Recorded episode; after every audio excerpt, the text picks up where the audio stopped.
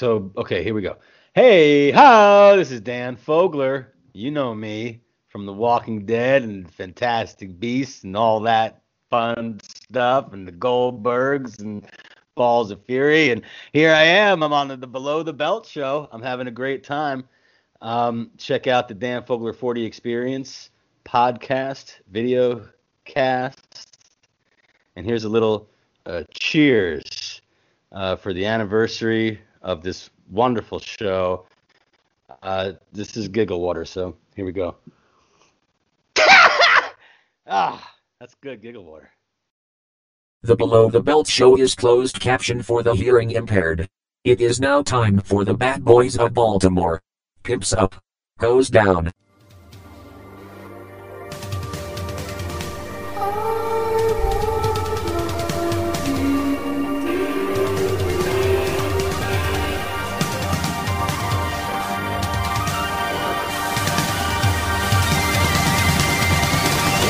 Oh, I got a live one here.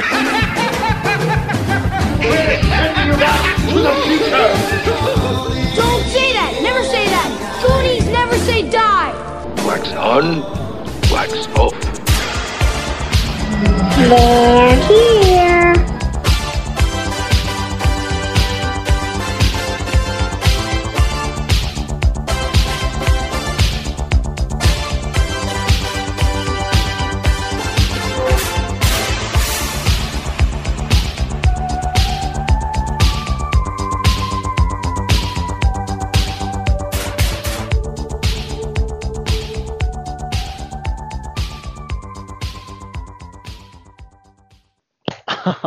All right, guys, it's time for another phenomenal, phenomenal episode of Below the Belt Show. I'm your host, Al Soto, aka Celebrity Soto, your host with the most, guys, here for your weekly pleasure.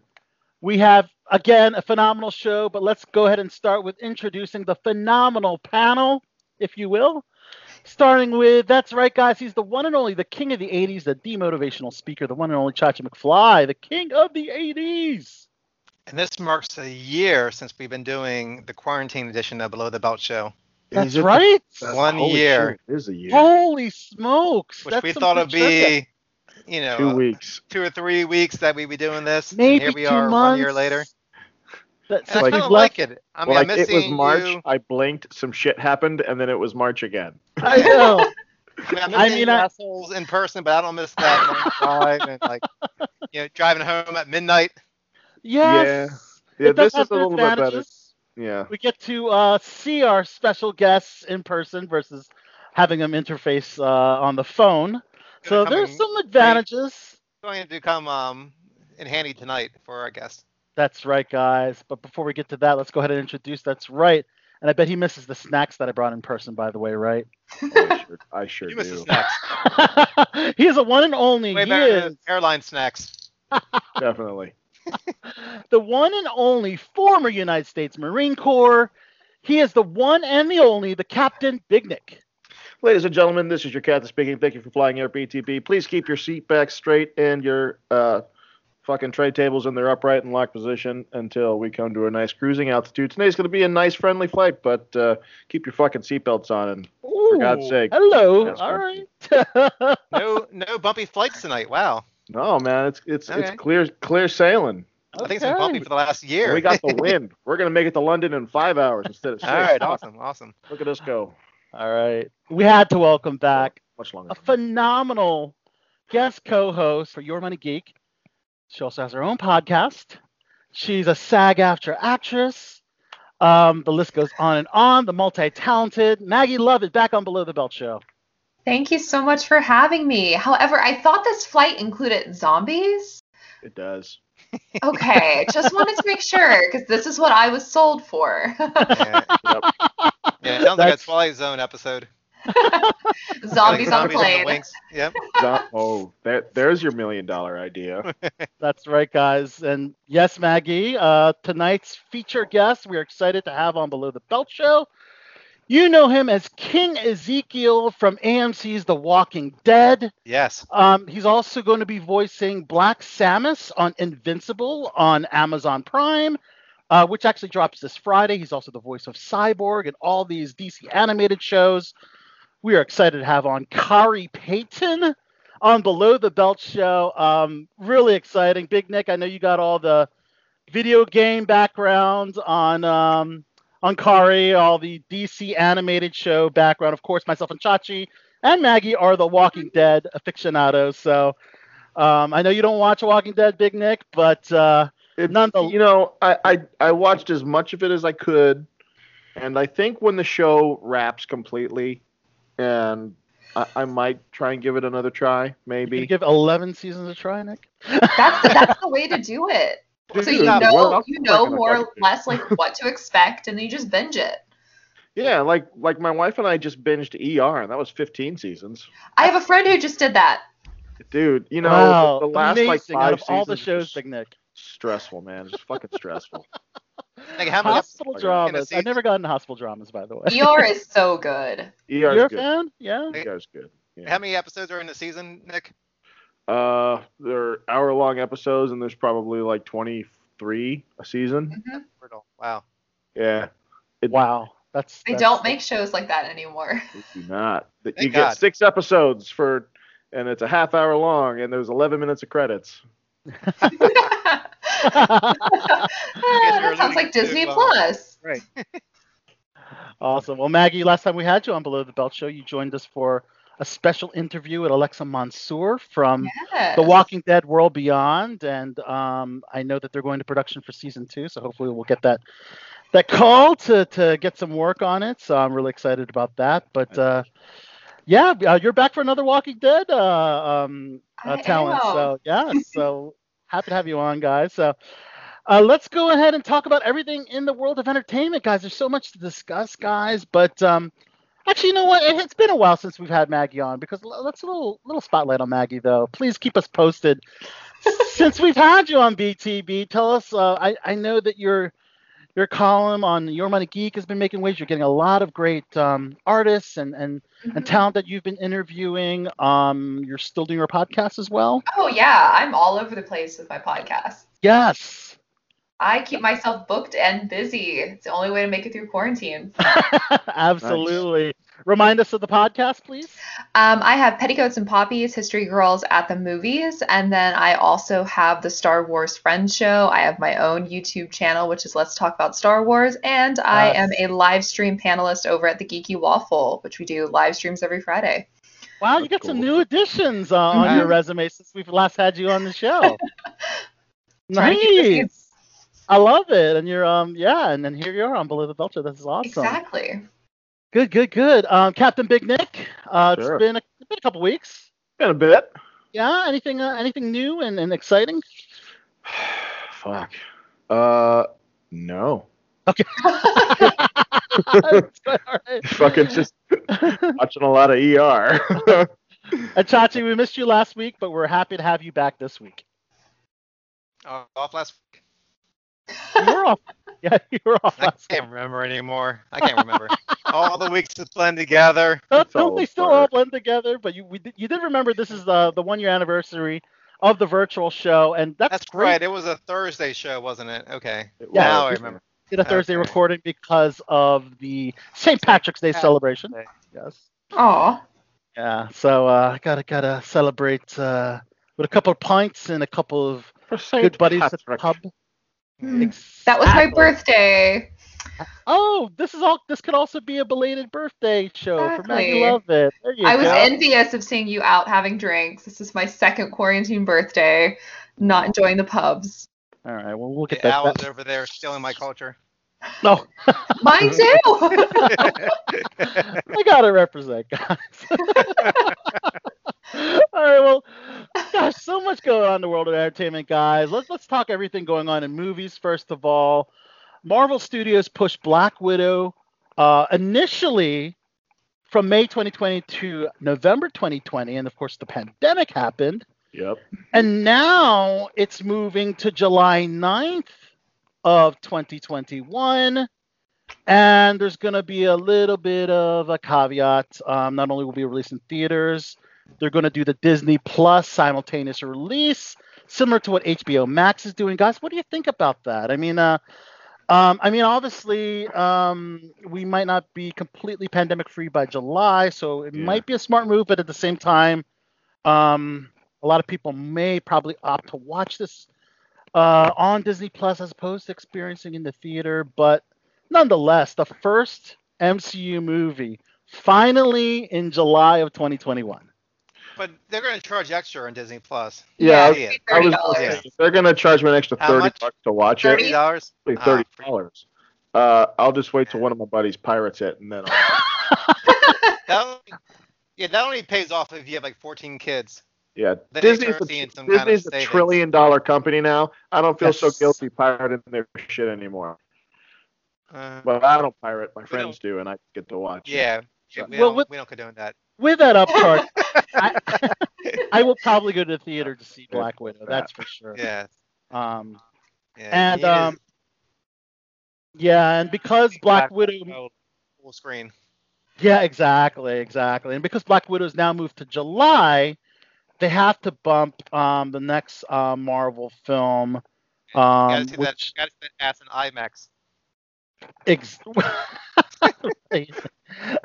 right, and of course Shang Chi and the Legends of the Ten Rings Mhm. will now be pushed, um, as well as uh, the Eternals. So um, everything's getting shifted um, because of Black Widow getting shifted. Of course, that would shift the other movies, but I'm just excited. We have uh, great things on Disney Plus to keep us entertained, like WandaVision, and we, we will be talking about Falcon and Winter Soldier. So excited about that. Um, Luca, uh, Pixar's Luca will skip theaters and debut as an exclusive on Disney Plus as well.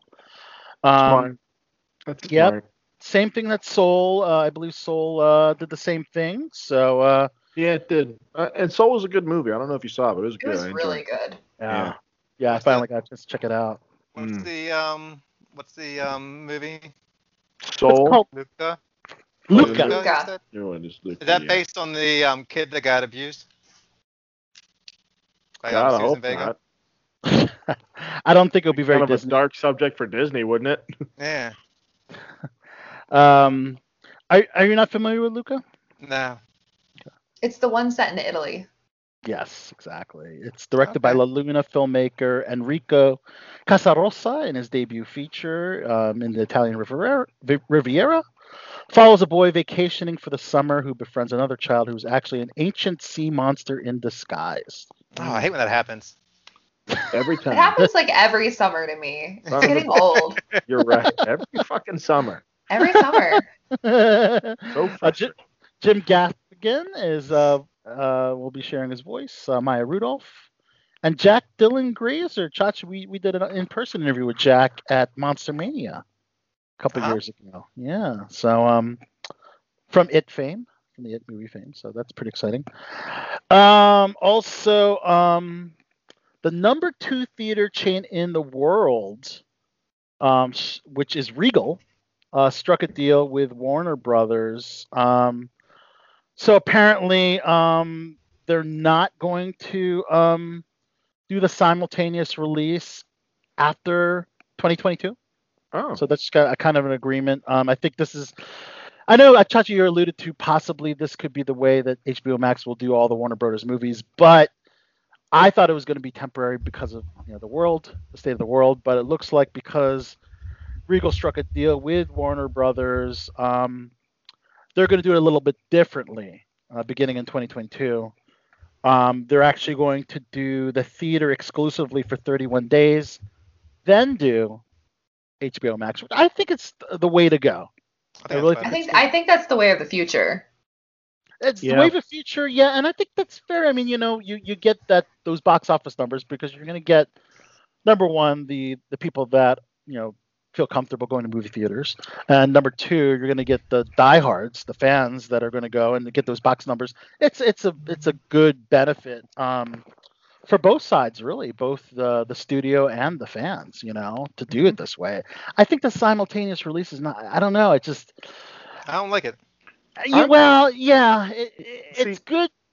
i agree Nick, with it i'm okay with it you're okay with Yeah, it. so am I. because there's I- some uh, movies I'll want to see in theater, and there's some that I'm like, I'm not gonna fucking get out of bed for this. Yeah. You know, And so nice honestly, like for me, I don't I don't feel comfortable going to the theater yet and I'm not going to for a while. Just Yeah. because like I start thinking about like how many people sat in the seat, how many people have touched this, they haven't sanitized it, who touched my popcorn, who touched my drink. Like there's so many things that I won't I don't see myself for like the next couple of years being ready to really commit to again. So it's nice to not be like boxed out of the box office. Yeah. Yeah, I mean, um, both um, benefits and um, negative aspects, both. Um, but uh, but I think the 30 day drop on the theaters and then immediately the streaming should be the way to go. So, but basically, the studio benefits from that that boom at the box office because box office has been hurting. You know, it really has. Oh, I mean, yeah. um, even though um, you know, Raya the Last Dragon's a number one movie, added another 5.2 million to the domestic uh, haul. Yeah, Yeah, but um, only 5.2 million, and that's the point, right? Like if Right. it was in theaters without a pandemic, it would have made 20 million or or 50. Right. Right. You know. So yeah, Tom and Jerry, the number two movie, pulled in 3.8 million. fucking Tom and Jerry. right. Sorry. Sorry. Uh, Benedict Cumberbatch and, and Rachel Brosnahan. Um, they have a movie called The Courier. Courier. Uh, the World War Courier. II. Yes, the Cold, the Cold War thriller uh, revolving uh, around the Cuban Missile. Um, that debuted to two million. Uh, Chaos Walking's fourth place, and Chachi, you'll be happy and thrilled to know that The Croods is still at the tops of the box office That, that's Croods, my God. for 17 weeks. Oh, Can't My beat it. God, it's it's Like, like, it's- Nicolas Cage is probably doing okay this weekend. I think the Croods are showing now free on ABC. Like, how are people still paying for it at the theater? I don't understand. Yeah, I know. It's, it's insane. It's absolutely insane. Um, well, we got some big DC um, casting news. Um, the upcoming Shazam Fury of the Gods movie has cast the amazing, the incomparable Helen Mirren um, Mhm. as Hespera, the villainous daughter of the god Atlas. Um, wow, an award winning, legendary actress in a DC movie. Pretty phenomenal. That's a pretty big get for DC, I'd say. Even though she's done like Fast and Furious, I think she's done um, some uh, action films. She's done some fun action films. right, right. And Red, she was in Red and Red 2. Red was a fun one. That's a, that's another good one as well. Yeah. Um, I love the Shazam movie. I'm really I do too. I, Yeah, really I thought it was it very was a happy- underrated. it was a happy movie, which we kind I feel like we kind of needed a happy superhero movie because they were starting to get a little depressing. Yeah, absolutely. Uh, and don't you worry, we will be getting the Justice League Snyder cut shortly. Um, the Flash has added a new father of, of Barry Allen, um, who's played by Ezra Miller. Um, I'm not a fan when they switch actors to play the same role in the same universe. It just seems. I mean, basically, Billy Crudup, Crudup, Crudup, Crudup, Credit. uh, had played um, the father of um, Ezra in Justice League, both the Snyder Cut and the original theatrical release. He Oh. can't make he, he can't he has scheduling conflicts. Can't make the sh- the the shoot Is schedule. he doing the morning the morning show? Is that He's- why? Oh, Exactly, Maggie. Hey, I want him in the morning show. I, I can I can take somebody new as Flash's yeah, yeah, it's true. It's true, but like, I don't know. I guess it's tough to work work the schedule of both the film and the series. I guess he actually won an Emmy. He actually won an Emmy for uh for his work on the morning show. Um, that makes sense. yeah, so but filling in for Billy is none other than Ron Livingston of The Office fame. Okay. Yeah, yeah, Similar So- look. Yeah. yeah. I think it would Yeah. work. Yeah. it- It's not too, it's not that much of a stretch of the imagination for me. Yeah. Prison alright. changed him. You know, prison Okay, did. that, that that's a good argument. You know, maybe he got like he got a little roughed up and they kind of changed his face around. Yeah, exactly. He had some reconstructive surgery. Yeah. Somebody said, I'm gonna rearrange your face in a minute.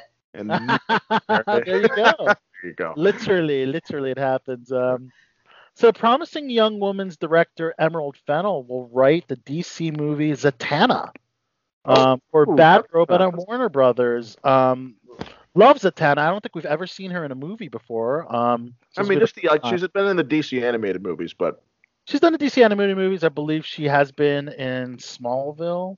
on CW. Yes. Did a live action version of her then. Is she not Um, in the Arrowverse? Uh, is I don't think she ever made it I- into the I haven't- Arrowverse. Oh, that's that's good. I yeah. haven't caught up with the Arrowverse in a long time because it's just so Yeah. You're not missing out on much. much. Okay. yeah, but uh, I think it's interesting. Emerald Fennell from a um, oh, the Promising Young Woman, um, which again she's nominated uh, as Best Director at the Oscars, and she's moving on to DC. Uh, definitely a good move because we definitely want the story right for DC. We want a good story, so I think it's in good hands. We're real excited about that. Um, moving over into Marvel. Oh, by the way, no cast for Zatanna yet. Wait, did you hear the other big DC news from like an hour ago about Pierce Brosnan and No! Black Adam? Yeah, he's gonna be Doctor Fate. No way! Yeah. This has been breaking news. Wow, thank you. It's a perfect It's- cast. Perfect. I'm Pierce so Brosnan excited. Dr. Fate. That was one of the more obscure characters in the DC universe, but very cool character. Who's who's who's very much like um, Doctor Strange. Yeah, Um, because they're the- both he is the equivalent. He's the Yeah. equiv- if you think about it, every DC character has a Marvel equivalent. You know, the Flash, Each one is taking turns being first. Like in some things, it's Yeah. Marvel's first, and some of it's They go back and forth. Hawkeye, Green Arrow.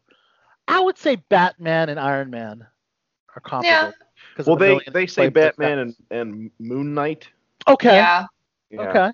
Well, then who's the Superman for uh, Marvel? I would say Um. Thor. Thor. Or Yeah. yeah. Is he? Okay. Yeah. Mhm. That would, I love. That's a dream battle right there. Oh yeah. Thor and, uh, Thor and Superman for sure. Speaking of Marvel movies, um, I think you sent me this, Chach, that uh, rumors persist that Andrew Garfield will be in Spider-Man: No Way Home because his stand-in was seen on set. Mhm. That can't be a coincidence. It can't be a coincidence, yeah. Um, Andrew Garfield stand-in in the Amazing Spider-Man one and two. I guess he used the same stand-in, and um, they saw his stand-in and stunt double They uh, need to- i- on they need set. To just admit it. They need to admit it. Um, Just let it loose. yeah. So the, who have they announced um, as far as the old school Spider-Man characters on? um, far from, um, guy who plays Doctor Octopus.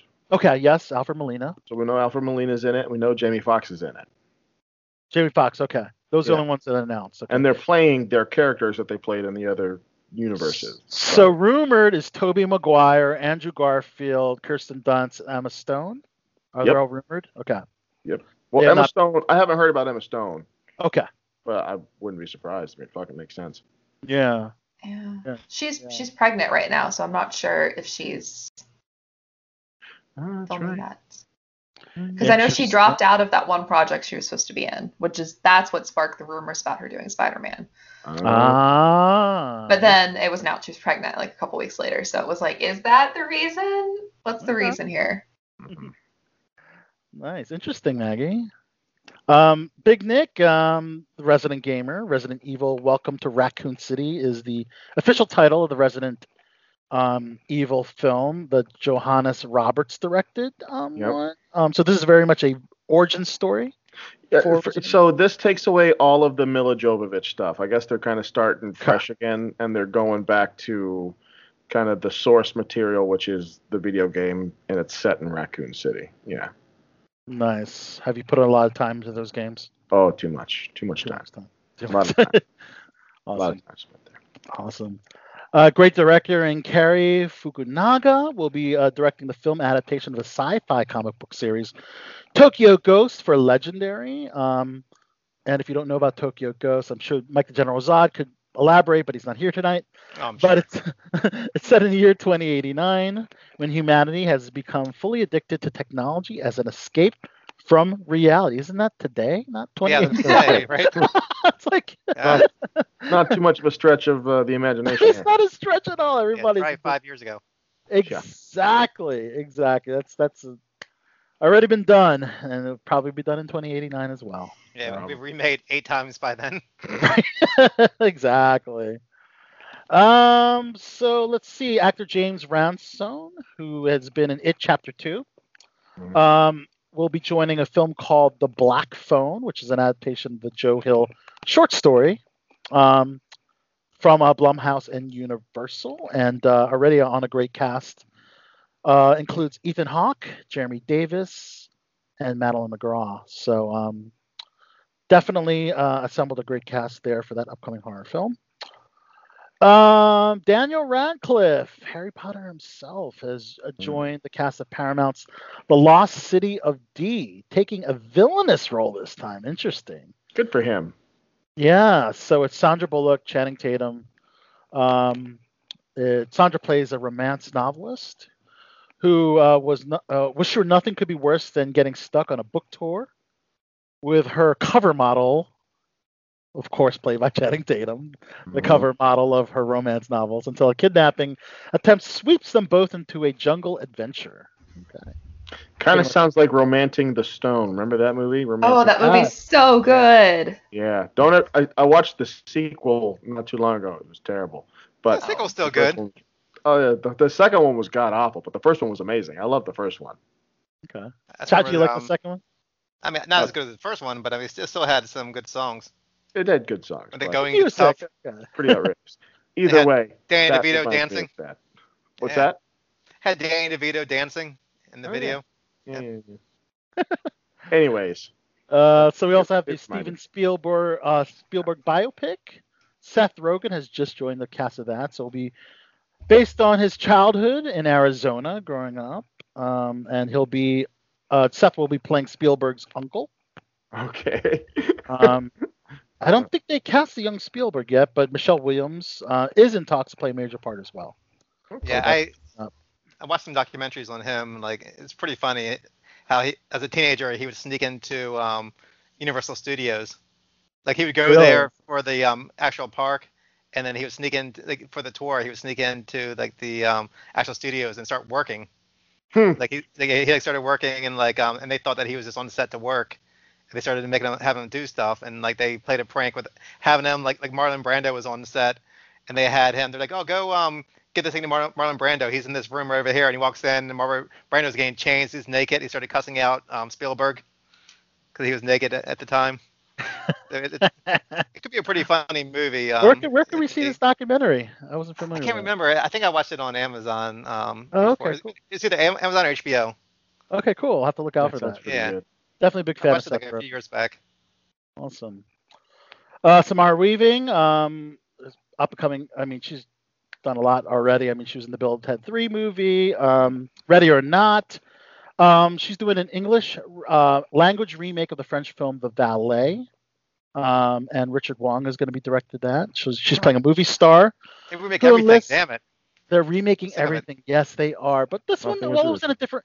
It was in a different language. So I, I I enjoyed get the this- original. I- you, you enjoyed the original Oh, Valet yes, yes, French? You actually speak Yeah. French. Yeah, yeah. but I'm not having subtitles. You can read anything. I watched it. subtitles. Yeah. Well, they're having subtitles. But I mean, you got the gist, you know.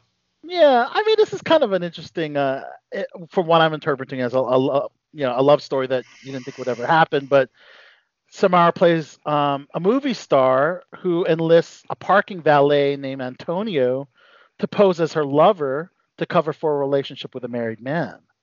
Uh, the valet um, moves through the world anonymously, but through the ruse, becomes seen as a worthy person that he's always been.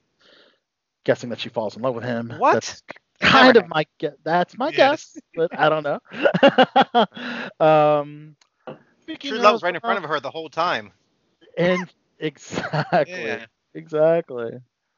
Speaking of reboots, Bewitched. Um, Sony Pictures in, in early development for an adaptation of the classic sitcom, but turn it into a film. Oh, thank Oh God. Oh, no, they, they Thank did God. that already. Yes. They- they've already did Ferrell, and it was a disaster. No.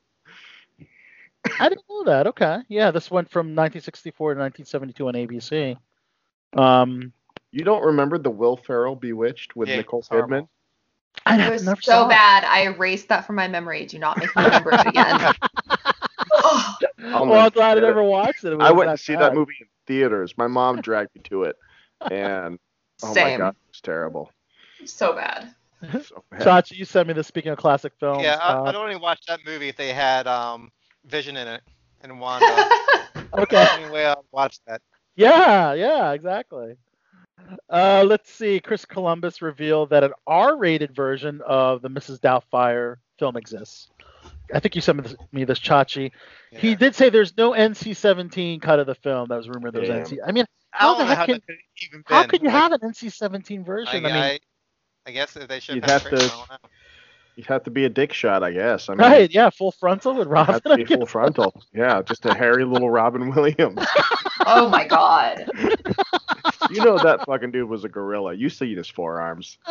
yeah, he did have the forearms. Yep. I bet his Oh, I bet his shoulders were fucking like really hairy. and and Just, just which saying. means the rest of the, his anatomy. as he well. was a little gorilla, little funny gorilla. Dude, Something I do not want to think about. oh Nick's man, a lot of I do what I can. I do what I can. you got to you got to applaud Clint, Clint Eastwood, still in the industry, working at 90 years old.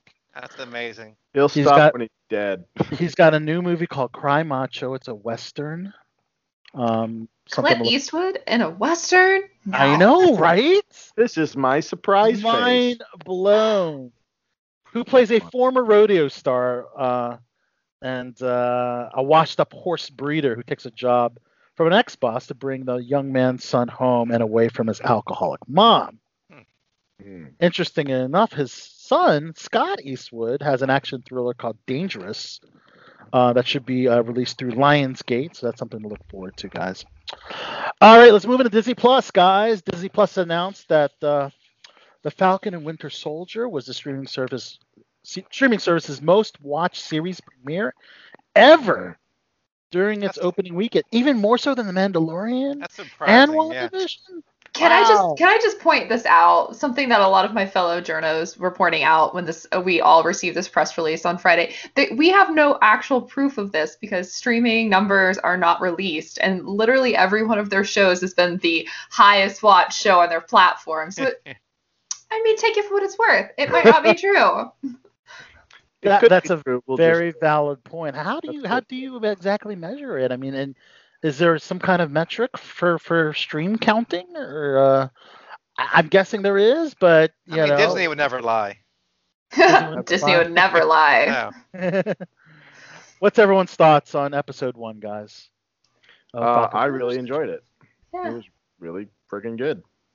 My gosh, that opening scene, the, in the Yeah. plane, That was Mhm. movie quality, right? was so cinematic quality. Yeah, I'm gonna. Yeah, yeah. I had thoughts about the opening sequence, but No, please, we love we love all hearing differences. in Feedback. Yeah, even if there. you're wrong, we still like it. What did you think, Uh, Maggie? I just thought it was an interesting choice to have like border conflict as like the the main introduction there, but I'm very interested to see where it goes. I love Bucky and I love Sam, so like I'm really quite hype Mm. Yes. for where things are going. Yeah, um, I think it's going great. You gotta love uh, how um, Sam is. I'm well, Sam Wilson. Sorry, he's uh, Hawkeye. Right? Sorry, he's uh, Falcon. Sorry. He's talking. Um, and uh, Sebastian Stan is um, Winter Bucky. Okay. Bucky, yes. Um, how about uh, Bucky and his dating life? We got, got a glimpse into some dating life, and I I think was His it's told- humor. yeah. It's, it's funny to watch a a 90 year old man or a hundred. Hunter, he's But 106 years old, and he tells Like, uh, he- he, He played a hundred something very well. Yeah, He was so funny. yeah, yeah, it's funny. Good So- for him. He, he gives us all hope then. Yeah, right. I Well, he's hope that he hand- goes back. I hope that he like goes back and apologizes for just like bailing on the date. oh yeah. Leah deserves better. That's a good point. That's a I'm sure point. he will with flowers. He's got manners. he does. What else did we see? We also saw Wyatt Russell as John Walker's version of Captain America. Which can I say? Wyatt Russell without the beard looks fucking derpy as all hell. I So mean, derpy. God bless him, but that He- was the, that's actually a very accurate description. just derpy, man, with that Yeah. goofy chin. My mo- I'm sorry, buddy. My mom saw it and went, "Who is that goober?" Let's talk Goober. That's another good one. Nick, let's talk about some of the memes that they, they actually posted. Chris Evans as Captain America, side by side with with uh, this uh, you know other version of Captain America, Poor Wyatt. Wyatt Poor, Russell. poor Wyatt. Uh, uh, one of the funny memes was uh, crab cakes from Maryland was yes. Captain Captain America. America as Chris Yep. Evans, and then crab cakes everywhere else was Wyatt Russell. there was That's another true. good one too, Nick, that you posted. Do you recall the other one? I think there was post so many memes, man. There's I am a meme. Okay. many. I can't keep up. There was there was another one that was really funny. That so uh, uh, interesting. I, I I I don't know if this is from the comic book lore or not, but I'm very curious to see um what they do with this new Captain America who now Oh, yeah. possesses the shield. It's a whole Uh, thing in the comics. It is. It is comic yeah. book storyline. Oh, yeah. is. Okay. Very good. Very good. Interesting. Very very interesting. Because I know for, now they're actually in the comic books they're creating um, an LGBT character. Um, For Pride Month, yeah. Yeah, for Pride Month for um, Captain America. So there's multiple wheel, uh, shield wielders, so to speak. But um, yeah, it was a very, very nice first episode. We got uh, a little bit of backstory on the family of Sam. You know, Mhm. I appreciated the show to credits ratio. Yes. It was so much I'm better gonna- than past I'm gonna dodge shows. WandaVision because that was just ridiculous to me. I don't Like, understand why it was seven minutes long. Right, right. So WandaVision had seven minute long credit sequences, whereas Falcon for half and Winter Soldier. show. Okay, so that was the majority. It's like a, a lot of the TV show, but for Yeah. for uh, for Falcon and Winter Soldier, a much condensed version of credits. They, well, they might have had the same amount, but their show was 50 minutes long instead of 30. Mm-hmm. So, yeah. And plus, the first four episodes of WandaVision, you know, nothing really happens. So Yeah, I haven't, I haven't Well- finished the credits yet for WandaVision. it was So- good. I was Was. waiting for. Never mind. Okay. There's actually Did- a, a special on WandaVision, if you didn't know, on Disney Plus, a uh, Mhm. making of. I don't give a shit about that. Disney they milk stuff too much. I don't care about the whole making of. Just like, just make it. That's all I care about. I'll watch it. You know what?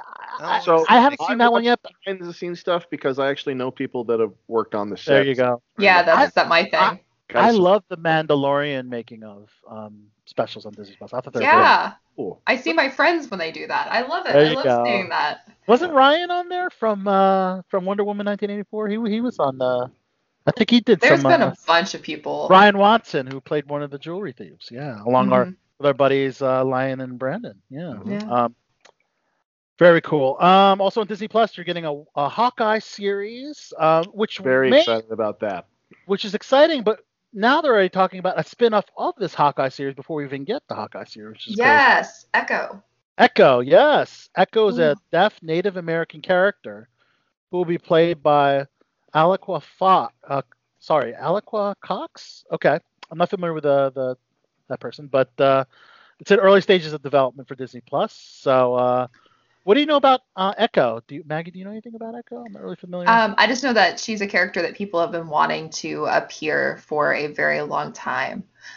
Did did anybody else like notice a certain character that seems to have been introduced in the first episode of Falcon and the Winter Soldier? Ooh, Torres, Joaquin Torres, Oh, okay. who, who becomes the Falcon when Sam becomes Captain America, oh, Shit. The military guy. Oh, don't I'm it. like so excited. well, that, They that's said his name. People who read it know yeah, his well, it's- name. it's a possible, it's a possible storyline arc for the show. yeah, But it's possible they won't go that route too. We don't- exactly. It's possible. so it's- it's possible. It's just based on the comic book. So Yeah. Yeah. And he's a really cool character, so it was fun to see him be introduced. yeah. Yeah. I do think that's where they're going with it. I mean, I mean, we basically know where this com like the show Yeah. is going in six episodes. And of course, um, Disney Plus has ordered 10 episodes of the National Treasure um, series. Is going to be pa- uh, based hell yeah. on the National Treasure movies. So um, that's another series to look forward to on Disney Plus. But no Nicolas Cage. Um, Nicholas, so they they wanted there's going to be a reimagining of the franchise.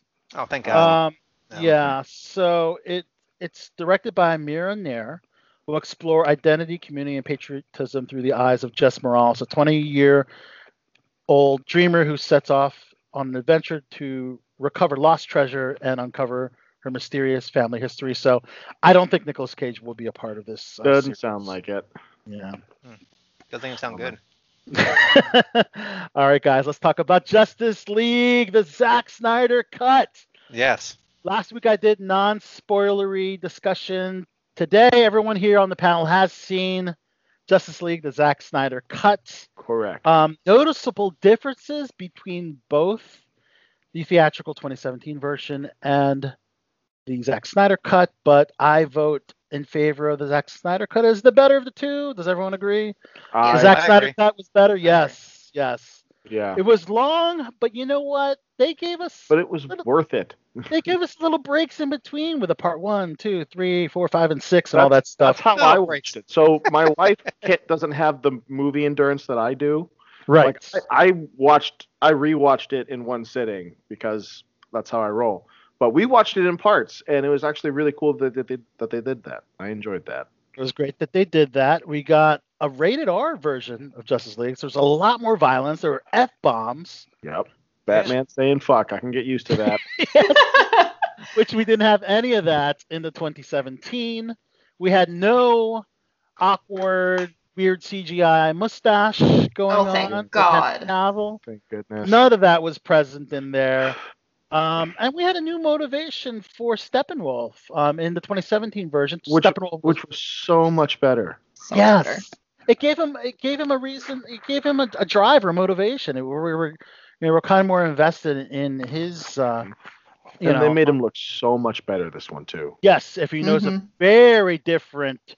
I mean, he had like a tinfoil kind of appearance. A lot of people made fun of the tinfoil appearance, but you know what? It works. works. He's an alien. I I mean, it. he's from a different planet. Um, you could if you compare it to the PlayStation 2 character that that Joss Whedon had made him. you know, yes, compared to the PlayStation 5 version, it's a very big difference. It's such a big difference. and he's more so bad. intimidating, right? He's more intimidating yes, as, I'd as say this so. version. Yeah, very powerful. Um, my gosh, I just love all everything that they've added was was I think so necessary. Of course, he um he was doing it all for Darkseid. He wanted to earn uh, Darkseid's trust, and And all the Darkseid footage was completely new. The expanded um battle on Themyscira was very good. I loved how they was. did that. Yeah, That definitely added um a lot to the the the cut. Mhm. Um, of course, Gal Gadot, Wonder Woman, um, in a Tomb Raider esque fashion, um, with the torch going down, and uh, that was a cool scene. Yeah. That I was like that scene a lot. yeah, they they omitted that from the 2017 cut as well. Um, what else? There was a lot of stuff, man. Uh, there was um they extended the uh, the bank robbery scene, the bank robbery Woman? scene, yes, which it just it was just made it so much better. and bloodier too. Yeah, Yeah. When- and that's how it should when- be. She like like chucks a dude and like throws him into a wall, and he just and the Big splat of blood. I could see crazy. I could see all I could see Wonder Woman doing that all day. That would be a kick-ass movie. And we got to talk about how no longer are Flash and Cyborg just side characters. They I are know. they are a central part of the movie now. We got the proper backstory for both characters, Yep, especially Cyborg. Cyborg was more of a heart of the film, he made some so more- much more sense this time. and which and it makes so much sense about Joss Whedon and uh, the controversy controversy between Ray Fisher and Joss Whedon because, as you know, they both butted heads on the film. They did. Now it's starting to make sense. The majority of Ray Fisher's scenes as Cyborg were cut from Joss Whedon's version of Justice League, and and I think it's you know it's all playing into that as well. Um, Mhm. so um, one of the one of the really cool things that I really enjoyed seeing was um, Martian Manhunter. Martian Yes. Manhunter um, was a very cool character. Is a very cool character. He's not that. Um, he's from Mars, and because Perseverance was just on Mars, you know, now we can finally find the or- the origins of Martian Manhunter. There you Um, go. But um, you know that that scene with with Lois and uh, Mrs. Kent. Uh, apparently, that was that was some trickery or some foolery going on there with uh, Martian Manhunter ended up being Martha Kent um, in that scene. Um, we also got uh, Martian Manhunter in the end credits. That was a completely new scene that they shot with uh, Ben Affleck. You can tell because Affleck had lost a fuck ton of weight. Yes. Oh, yes. he didn't. He didn't have his thirty pounds of muscle. Okay, yes, yes. Also, can we just talk about how Bruce is just like, yeah, I guess this alien just showed up. I'll have this chat. I'm going back to bed. Bye. yeah. like such Bruce like, I Wayne know- I know energy. about you. I don't give a shit anymore. Yeah. he was just like, I need sleep. Com- Yeah. Well, he was completely unfazed. Yeah, yeah, that's a, and it was interesting because you you initially thought it was Superman, and which was now if you immediately before Martian Manhunter arrived to visit Bruce, he had just waken up from that um, alternate timeline, I guess, future. Yep. Where Superman becomes evil and he's now like the Yeah. henchman of Darkseid, and that Aquaman is dead, and uh, Mera wants to, you know, avenge the death of Aquaman, and Joker, played by Jared Leto, is now. Now, apparently, from what I've seen, um, Zack Snyder always wanted Ben Affleck and Jared Leto's versions of Batman and Joker, respectively, to share the screen together because he had plans for the sequels, hmm if he were to get them, to have those two characters interact. I thought it was great to do that, and for the epilogue, I mean, it was a very dark epilogue. My God, Yeah. Yeah. God, imagine, imagine that. But I think it would be a completely awesome plot for a future movie if they decide to do that. I really Mm. hope they do, because that, because like they finally got it right. That's like that's what I'm gonna say about it. Like DC finally figured it out. Yes, They have their thing that is, in my Yes. opinion, as equal to. Marvel as it can be, and they need to keep going because they're gonna make a fuck ton of money doing it. And I there's- absolutely 100% agree with you, man. I, I think this is the perfect time. They haven't confirmed. I know Zack Snyder. I don't think he'd be opposed to do a sequel. yeah, I just I don't think No, he he's been definitely would do one. offered.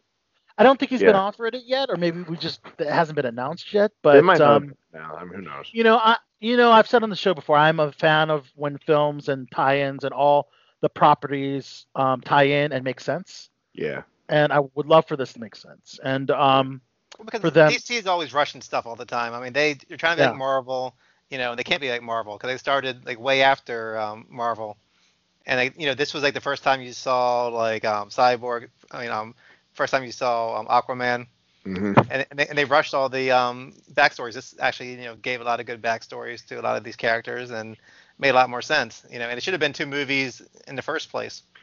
You know, this just proves a point right. that I made a, a long time ago, and that's just that Joss Whedon, while thanks for Firefly, thanks for the first Avengers, is just a total piece of shit. He's terrible. Terrible human being.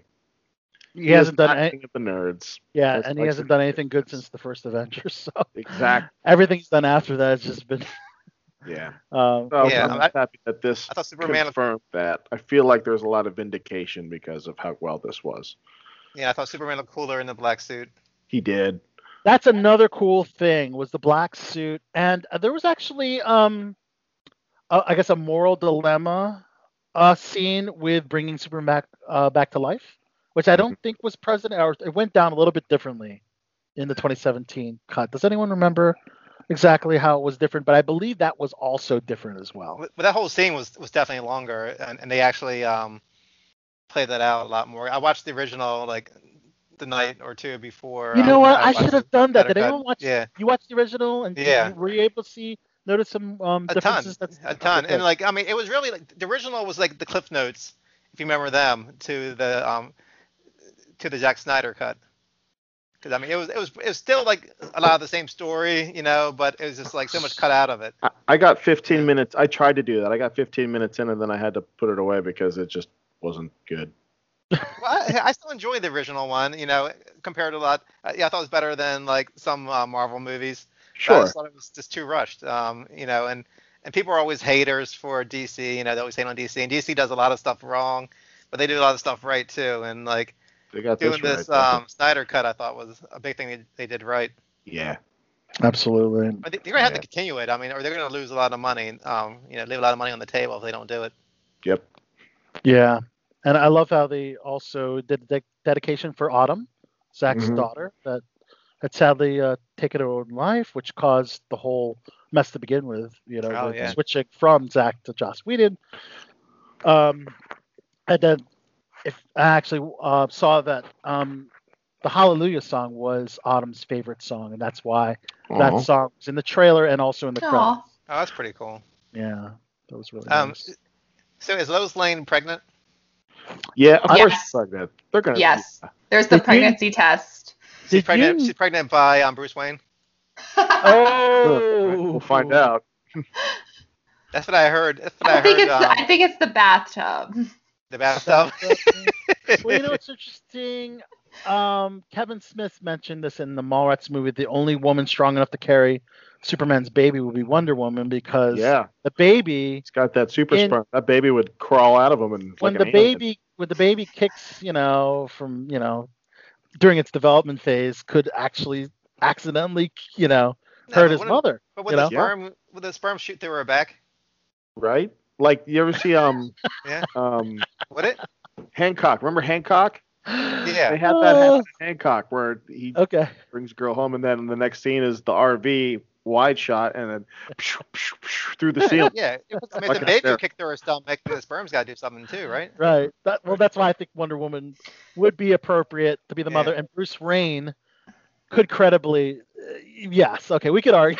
we could think of all the scenarios, but it's I'd watch that movie, Let's, them having sex. Let's fuck this I'd pig that. later. Moving on. Okay. you watch that movie though? Them having sex? Just like no, two that? can't hours worth? say. a two hour movie of like Wonder Woman, Superman just getting at it. I think they have porn parodies of, of such. I don't want Uh, a parody. I yeah, want the uh, actual, you know, the actual you want the actual act. what rule is it? Rule 34. I'm sure there's a porno about it. You could find it. It won't be the same. Um, really quick, also on HBO Max, uh, Tenet will be hitting the, the platform on May 1st. So that's really exciting. That was like the first blockbuster during the pandemic that dropped. Yeah, that that held the record for being on for the entirety of the pandemic Until Croods came along. until Croods came, came along. along. Yep, yep. Yep. Uh, on HBO Max and in a joint deal with CW, they're doing a spin-off of what we do in the shadows called Wellington Paranormal. Hmm. So this is a spin-off of Taika Waititi's and Jermaine Clement's um, show that I believe Big Nick you're a fan of, yeah? What we do in Uh, the shadows? I've seen the movie. I haven't watched the show, but the Okay. movie's hysterical. Yeah, okay. Same same creators. They they just turned it into a show, but it's hysterical. Yeah, it follows um, officers Kyle Minogue and Officer O'Leary uh, reprising their roles from the film. Oh, that's too perfect. That'll be Yeah. funny. Yeah, so that's something we'll look forward to on HBO Max.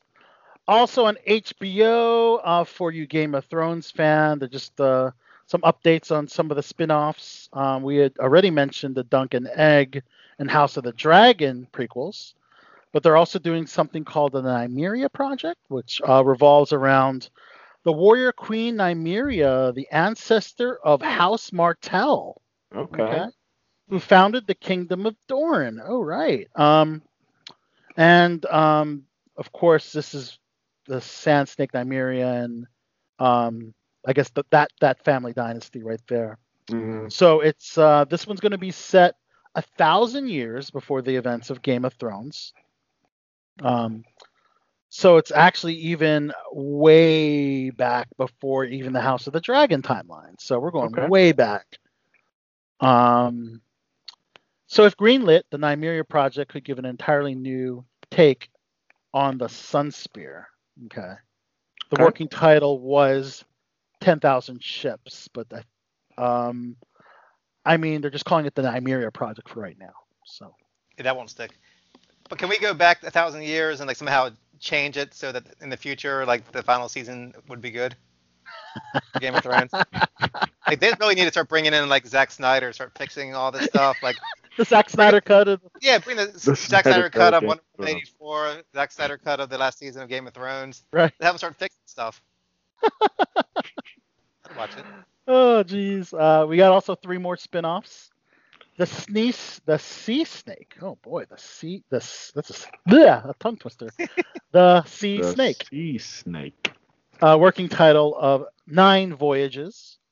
Um, follows Lord uh, Sea snake by the Corlys. Exactly. follows Lord Corlys Velaryon, aka the Sea Snake, the Lord of the Tides and the head of the House Velaryon. Mm. Um, also, um, another prequel um, in development is called Flea Bottom. All right, so this is set in the notorious King's Landing slum of Flea Bottom, the maze of the tight streets in the capital city where characters like Davos Seaworth and Gendry Baratheon were born. They, My they might God, they might they might want to give those others a break because they're really fucking milking this cash cow.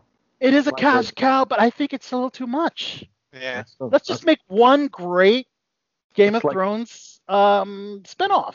That's So like you focus- yeah. Arrowverse level of spin-offs. Yes, and not to mention Big Nick, the GOT animated series as well. Oh, There's- Wow. There's no details on this animated project, but um, yeah, it's uh, more power to him then. Fuck. yeah, exactly. so, oh man, so that I mean, it's exciting for Game of Thrones fans, and yes, Chacha, I know that the final season of Game of Thrones was uh, less than desirable, let's just say, but uh, Even the Let's- cast hated it. really? Yeah. What they said? let's let's have some hope for uh, the new the new series that are coming out. Uh, let's see. I know Big Nick's played this video game, The Last of Us. Oh yeah. All right. That's Did you good- know it's being that's a- adapted for HBO? I did. Yeah. They. Yep. Okay. So an update with this project will deviate greatly from the original story in some episodes.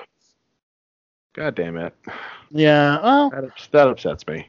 it does. Well, yeah. actually, it, it depends because, I mean, it depends on how they deviate. Is all I'm worried about. Like, I don't mind deviation if it's good for the story, but fuck, you know, that that video game is damn near perfection. Just don't fuck with perfection. Just figure it out. Fuck.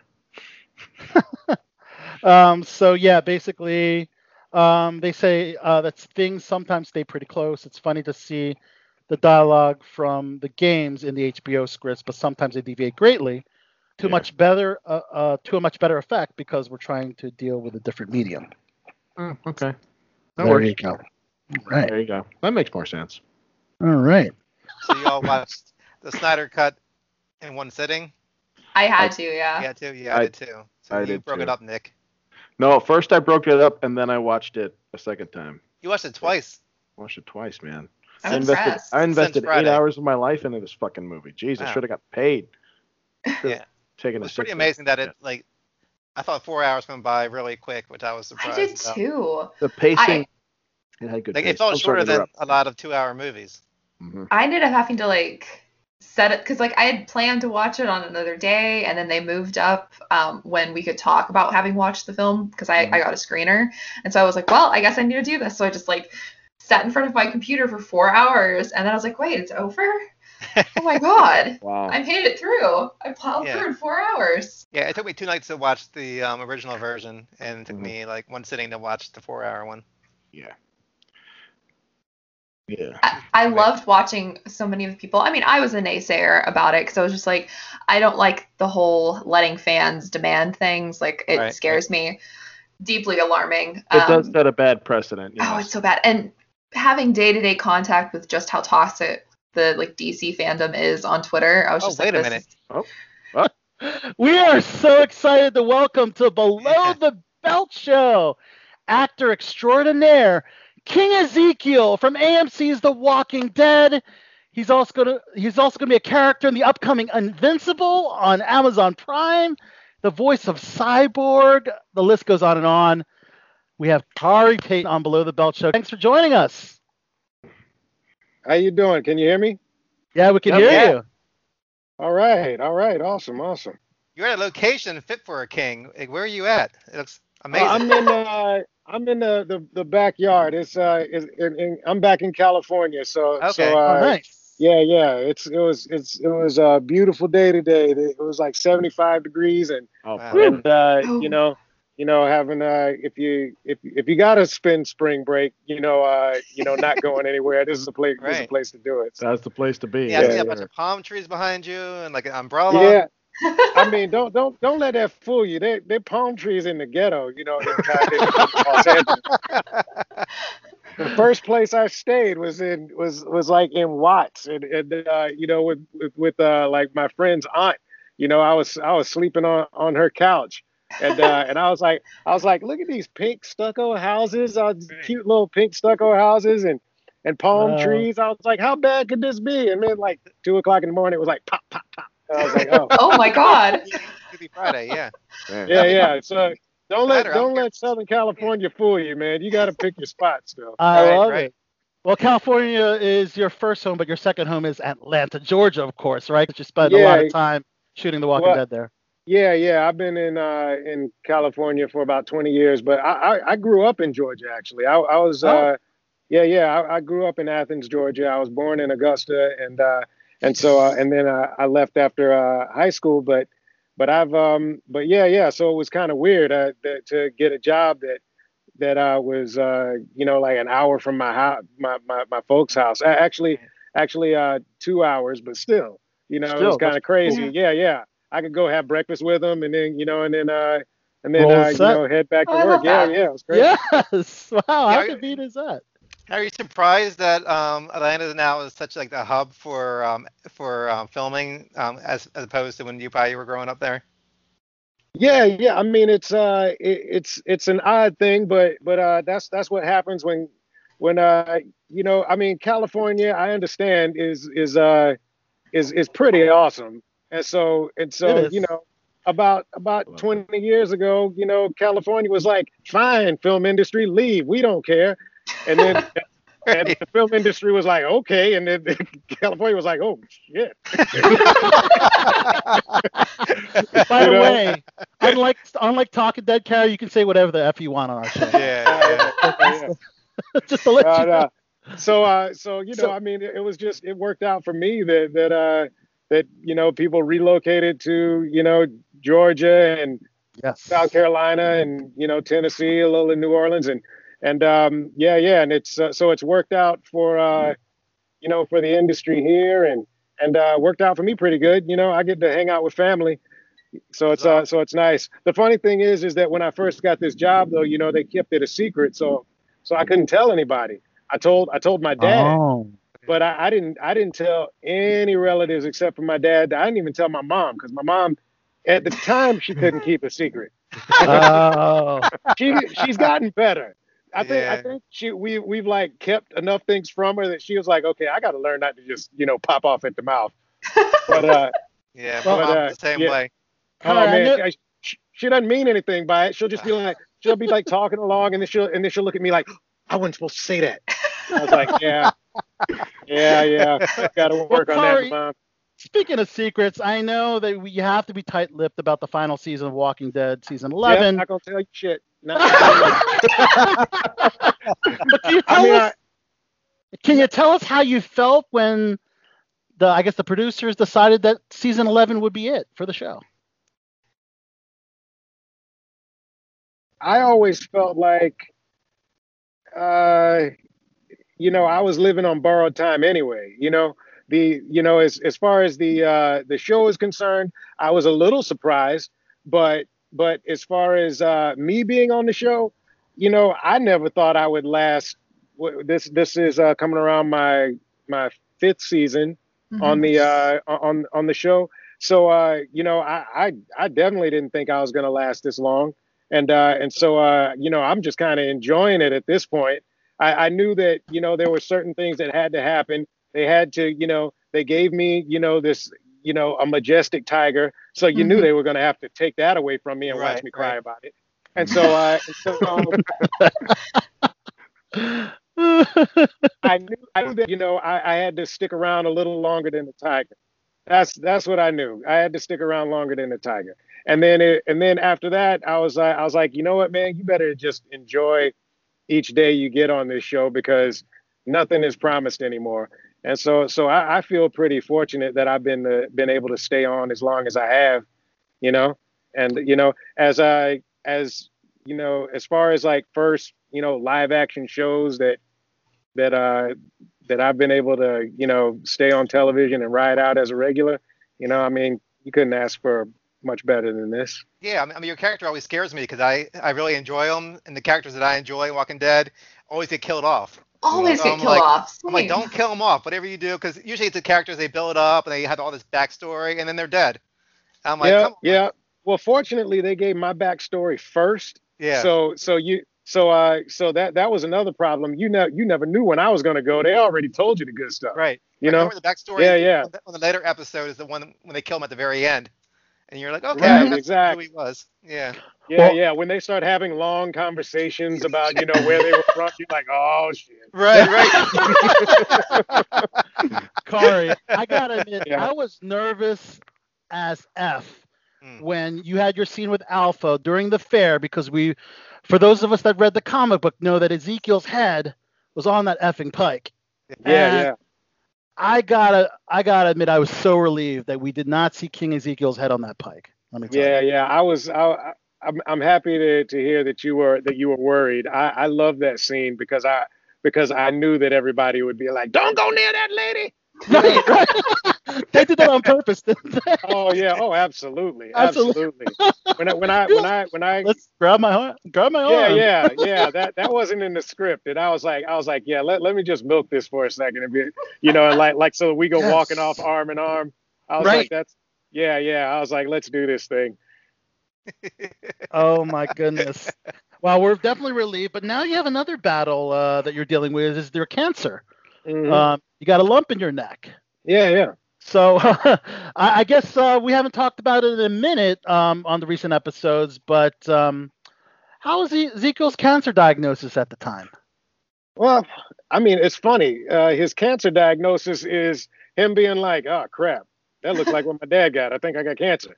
I mean, it's it's not really a diagnosis, but but it's it, it's uh, you know, it's it's what he's thinking, and um and and the longer we've been living with it, the more I've been like, "Is this cancer? Or what what is this exactly?" I mean, you know, th- th- Mhm. could this be an alien? You know, just growing in his neck? It's just a You know, really it He's got a little it just- zombie. it just jumps out, you know, He's, he's growing his very own zombie baby right there. yeah. right, right. It Really, he just needs. Dr. Pimple Popper. right, right. You know, if uh, if only YouTube was around when the apocalypse uh, started, you know, we'd uh, Right, right. You know, but but uh, but yeah, yeah. I don't know what it is, and I don't know, I don't know if it's gonna kill him or if something else is gonna kill him. But I feel like Ezekiel's kind of like, you know what? I'm living, kind of like me on the show, feeling like we're living on borrowed time. You know. Right. So uh so um I'm I personally hope that he starts to enjoy the his borrowed time a little more. Uh you know, I, I feel like I feel like we haven't seen like the Ezekiel of of old who is who's who wants to, you know, be a kind of a shining light in the darkness. You can kind of understand that. He's lost a lot. But um but that's my is that, that is that he comes back around and and uh and you know and if he goes out he goes out you know smiling you know Mhm. Yeah. Aw. Well, let's talk about your romance with Carol and and I guess that little fling with Michonne. Um, how did you feel about uh, the writers? I guess ending that that union between the the king and the queen. i mean you know not nothing lasts forever on on the on this show i, I wasn't expecting it to last forever i wasn't expecting them to to to stay together for very long um, Yeah. just knowing carol you know carol's kind Mhm. of a leave leave 'em sort of chick you know Yeah. she's not she's not she's not the kind to be like well i'm just going to settle down here and and um you know and uh and and uh and we'll just uh you know garden and and um you, you know and, and just make it work you know i mean since the very beginning she like throws a pack on her back and is like i'm out here so Mhm. so uh i never really expected it to it to last as long as it did i mean it it lasted years in in terms of the Yeah. The time jump, the, yeah. the, uh. So uh, so I feel like yeah, yeah, you know, I feel like that was pretty good. And uh, and honestly, you know, I think it took it, it took somebody as you know as kind of you know with a positive outlook as as Ezekiel to be like, you know, to keep on trying to be you know keep on showing up at the door with fruit, you know, Right. just Right. you know, to eventually, you know, get her to, you know, to to be like, you know what, maybe I'll take a chance here. So, uh, so I I think honestly, I mean, is is uh as sad as it all ended, I, I think that that might have been as best you could ask for, right? Yeah. Mhm. But then you had that sur- surprise, shocking kiss with Michonne. That came out of nowhere. It But then- did, but it, it came. I mean, it came comes out of everything in this show. It comes out of grief, you know. Yeah. you, you, you know you you're uh you're, you're you're literally you know got a guy who's standing on the edge you know and uh and he just reaching out for something you know i think uh, i think he was probably more surprised than anybody else. I mean he he literally apologized immediately you know? But it was it was kind of like it was kind of like you know what? You- you're about to fall off a cliff you know? And you and you're you're grabbing on to whatever you can to to pull yourself back up you know? And um and uh, you know, and so so you know, I guess he grabbed her lips. You know, could have been worse.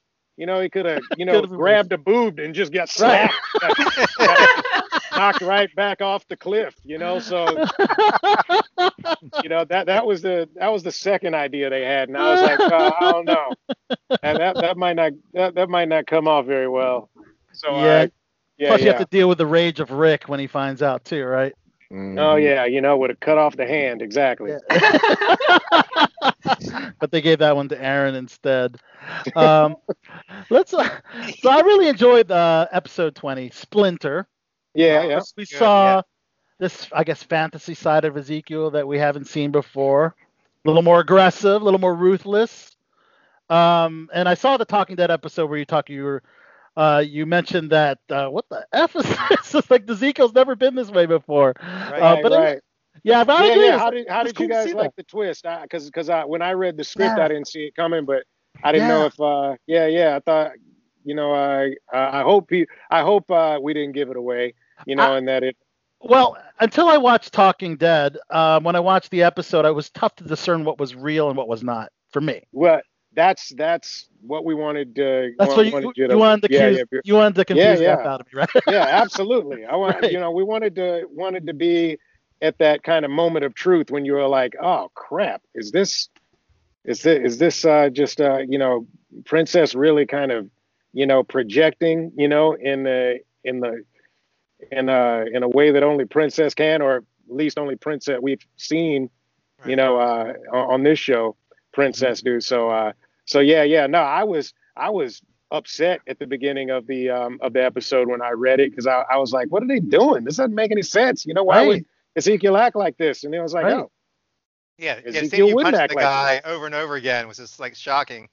Yeah, yeah. That was fun. I was so glad I never actually hit him in the face.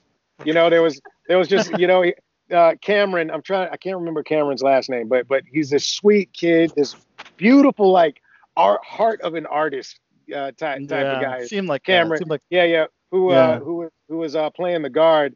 And Yeah. uh and there was one time that I just grazed the tip of his nose. oh And I was Oh like, no.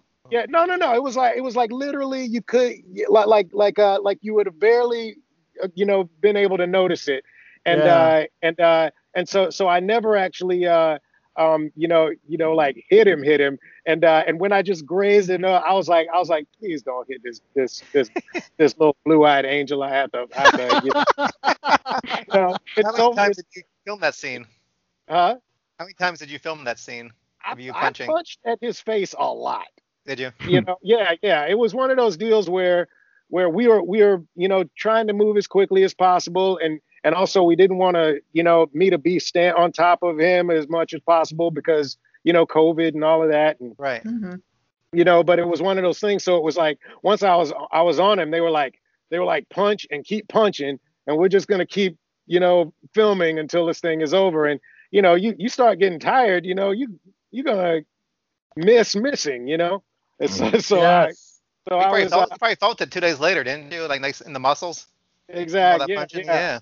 Yeah but I, I was uh I just wanted to make sure that that uh that I was being a good partner in this in this staged fight and uh you know not end up not end up being that guy who uh who uh screws up somebody's nose and they'll- like when did that happen it was like well yeah. the of the Walking He'd Dead have, a, he'd have a cool story though. he would have a cool story He got he But, got uh, his nose broke by um, King Ezekiel. God I would feel awful I feel awful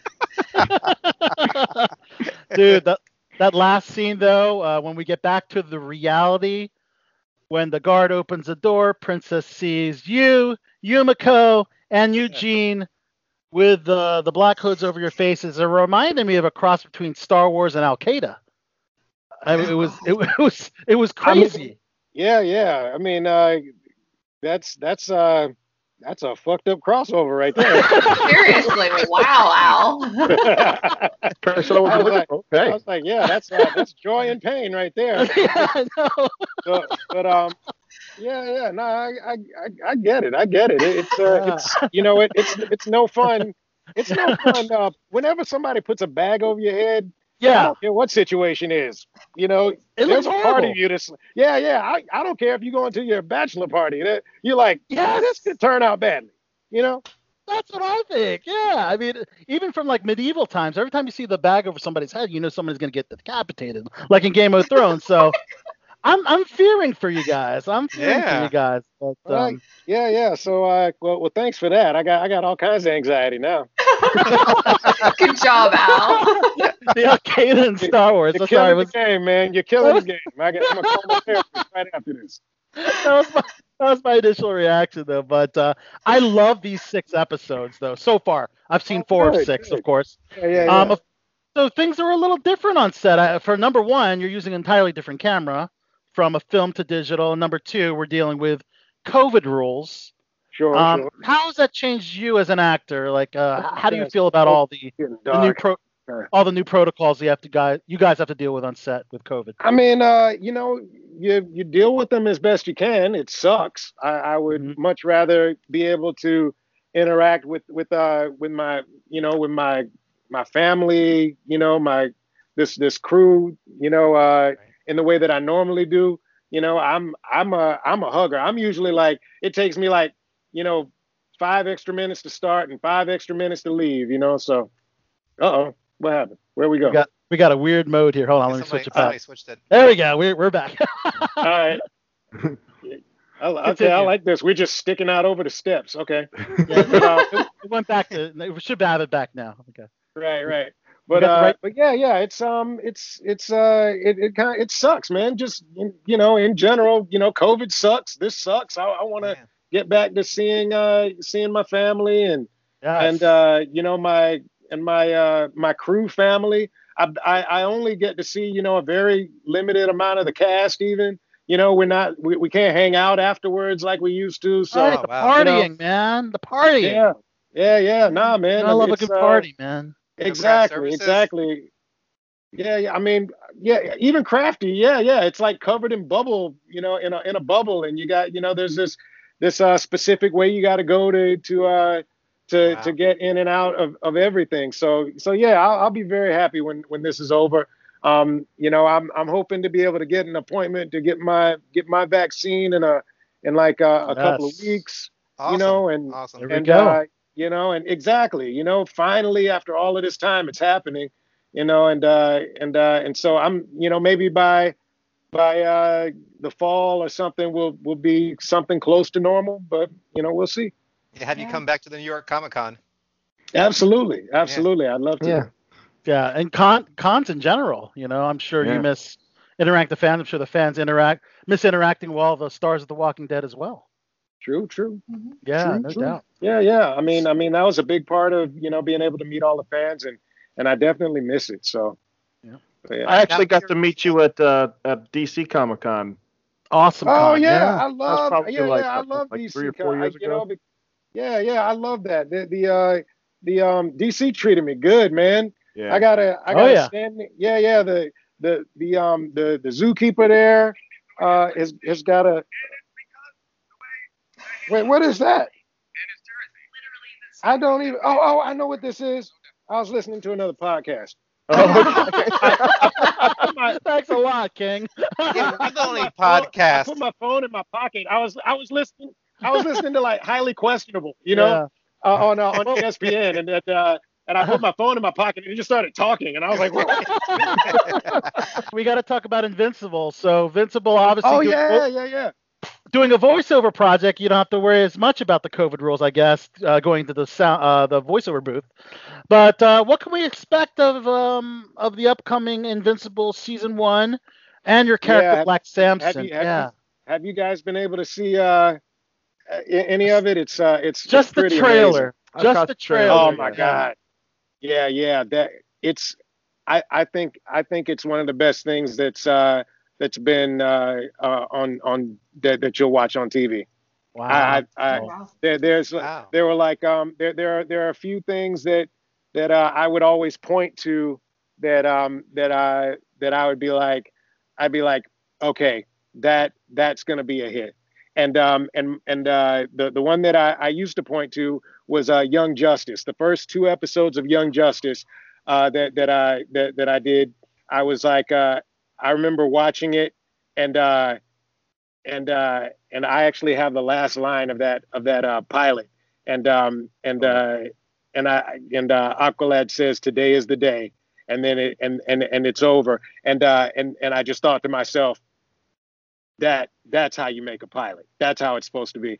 And I and I and I I've done nine pilots that have failed, and uh, and and Oh, every wow. time I watch them, I would always compare it to Young Justice and be like, be like, you know what, this thing has a chance if it's if it if I feel the same way that I felt then, and uh, and I never and I never had, and then um, but I felt that way the first episode that we shot of um of Ezekiel.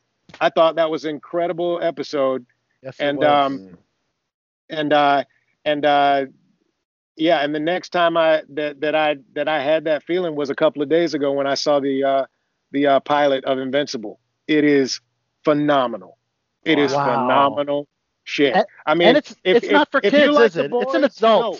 It's an No, no, no, adult. no, no, no. It's like an animated is- The Boys. Yeah. Yeah, yeah. It's like they animated I the dig it. boys. If uh, Mhm. the crazy thing is, is that is that when we were recording the the uh, the pilot, uh, that was when they were shooting the boys, and so Oh, so they were kind Oh, of wow. happening at the same time. It's just animation takes a while, you know, especially you know during COVID, like everything slowed down and and uh, you know getting getting the the uh, the animation studios working was uh was really slow, but but um but yeah yeah it's um you know it's it's like it's like the it's like an animated uh the boys but because it's animated it can do things that the boys can't even do you know i mean it's just it's just it's poignant and beautiful Oh, and nice. brutal as fuck and and I uh love it. I love you- it. and and uh yeah watch i can't the, wait for the most people to see it. recent uh, DC? I think it's Apokolips War, Justice League Apokolips War. no no i haven't seen that one yet no, so no. they they turned up the blood and violence in that one, and it was almost at the boys level. So I'm curious. Yeah. Oh, wow.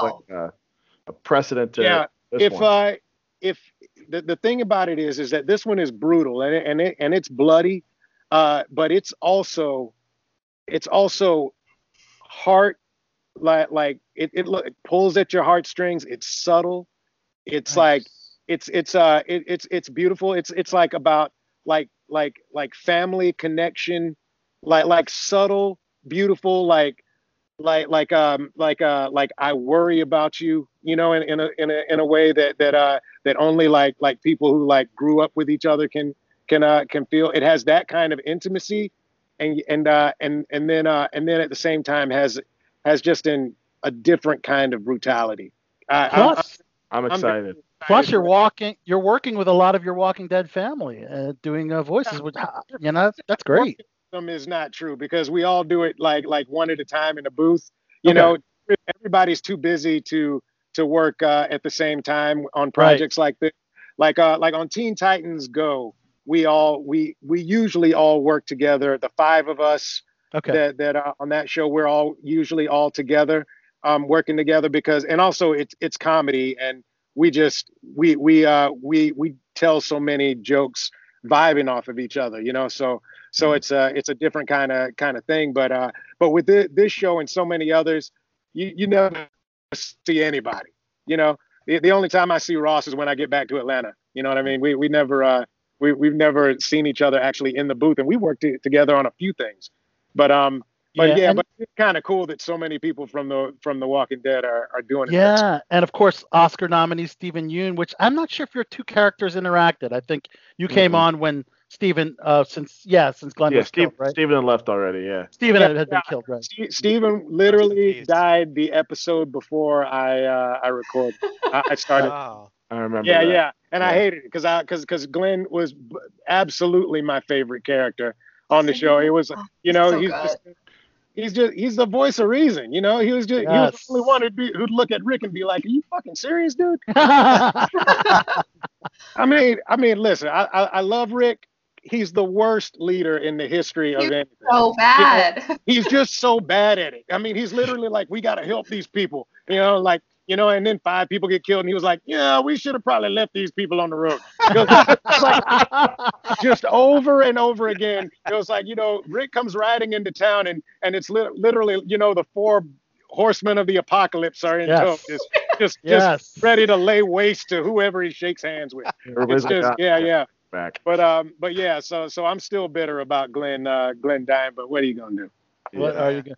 Well, congrats to Steven Yeun for uh, being the first Asian American to be nominated for Best Actor at the Oscars. So I think that's Definitely, that's it's definitely- incredible, man. It's incredible. It's it's it's incredible that, that he's the first Right. in all of these years. It's nuts. right? In 93 years of the Academy. Yeah, yeah. But uh, you know, I you know, baby steps. You know, we Big uh, stuff. Yep. You know, I mean, I'm I'm almost 50 years old, and when I was younger, and be like, this shit has to happen now. We're gonna change shit now.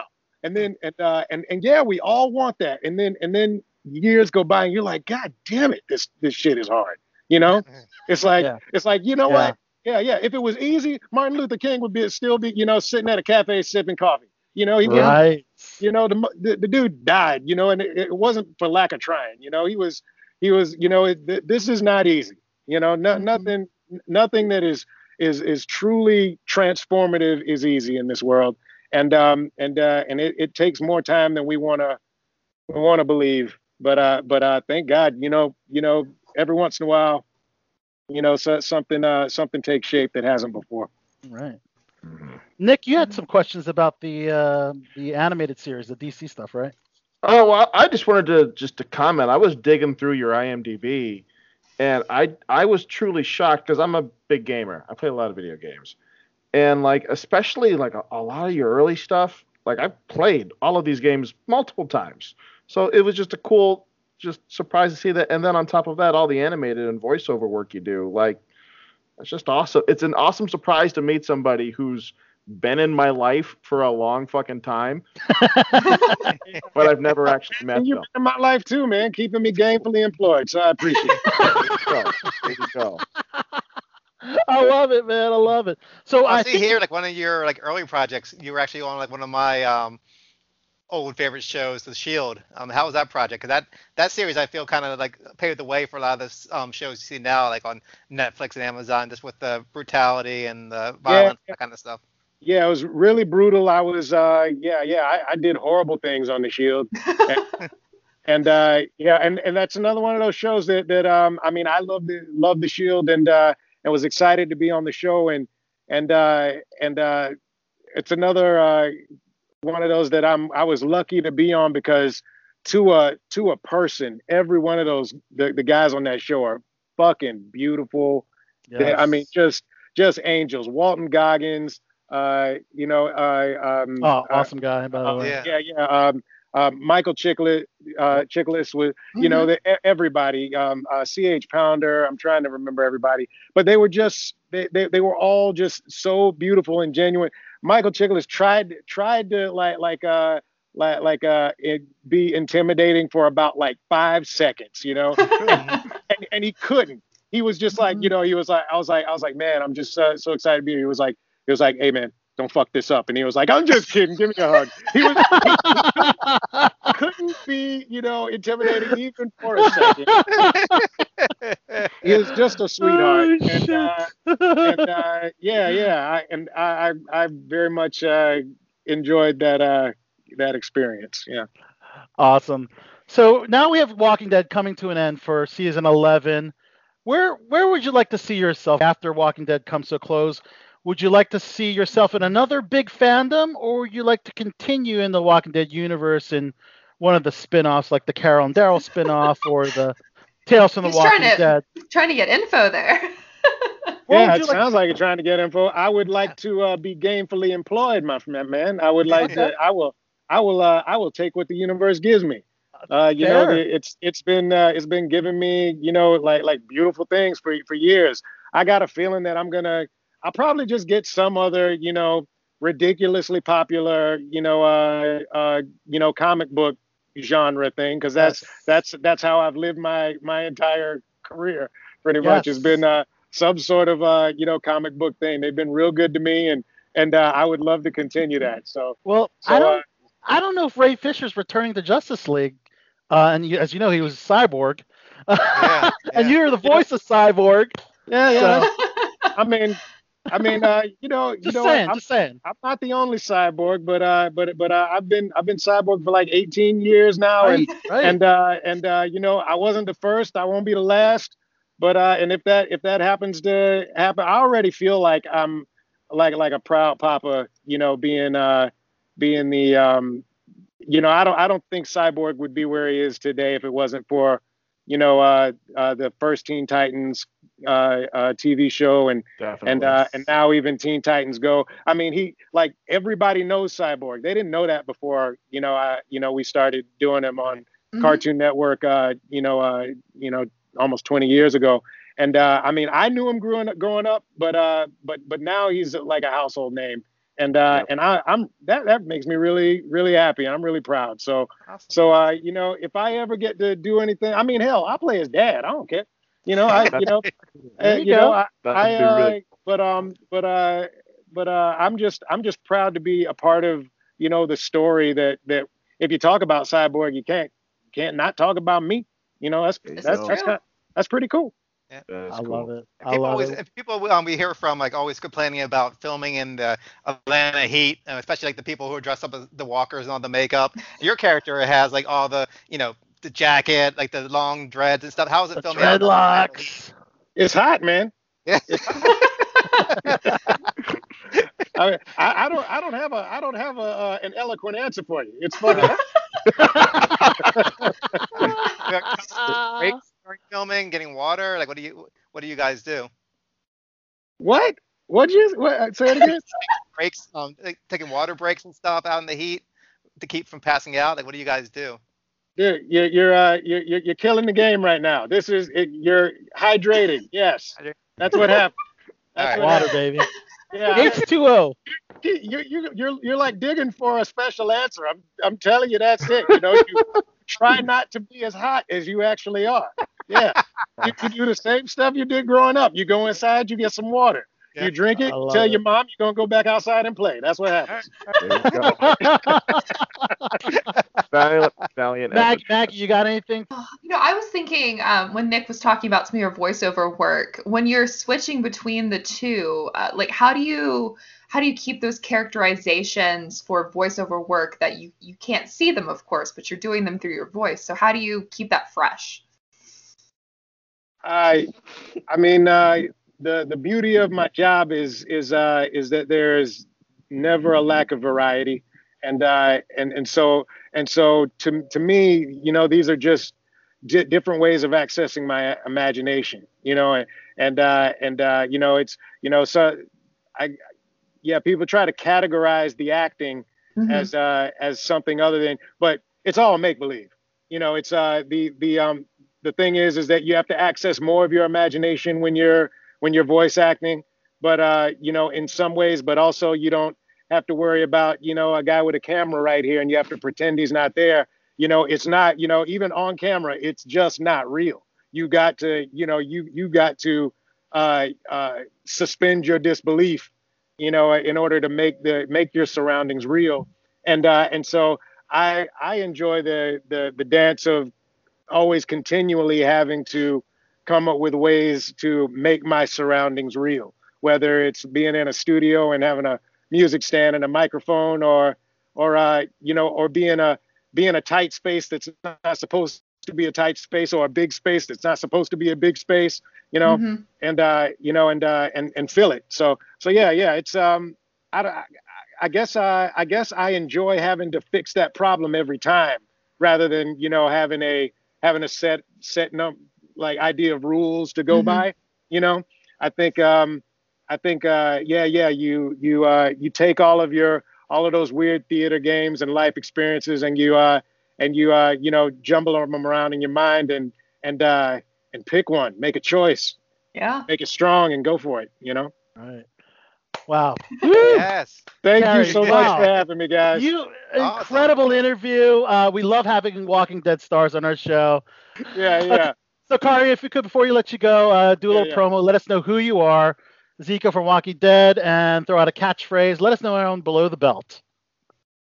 Hey guys, this is Khary Payton. I play King Ezekiel on The Walking Dead and Cyborg, and just about everything. You're below the belt. I don't know where I am, but you're below the belt. That's great. Awesome. All right. Yeah, thank you so much. Chachi, Chachi, you'll do the honors for a photo op. Um, sure, we can. On the count of, All on the count of On the three. count of three. Oh, let me get down there. On the count of three. One, two, three. Awesome. All right. All right. Khary, we cannot wait for season 11. Of course, we still have two more episodes of season 10. Uh, we got Yeah. the Negan backstory. We got another adventure with Carol and Daryl. And uh, wow, we You're cannot gonna wait. love it. It's gonna be great. I can't wait for you to see it all. Oh, that's Awesome. great. Yeah, we All have right. more Ezekiel. All Thank right. you. Take care, guys. All right, take care, Be careful next season. Thanks again. See ya. That was awesome. Nice guy. Great. Great. Khary Payton, guys. What a nice guy. Yeah. You know, he was a nice guy when at AwesomeCon too. Like how most guests would be funny. sitting behind their desk. He was always in front of his desk and like hugging people and like being really Really? nice. So funny nice dude. too. My God, lots of fun. Yeah, man. Wow, that was cool. All right, Yeah, I think he's, we have to. he's one of my um, more favorite characters on the show, and, and Yes. always been worried he's gonna get killed off at some point. And luckily, he's stuck around. He survived the Pike scene. That Yeah. was a big one. That Well, I think it's a good time to take a, uh, a classic cut break. Mhm. Um, so Chachi, if you could take the honors, go ahead and take it away. Where my dog's at? It is time for King Chachi's classic cuts. Holla at your boy. Chachi.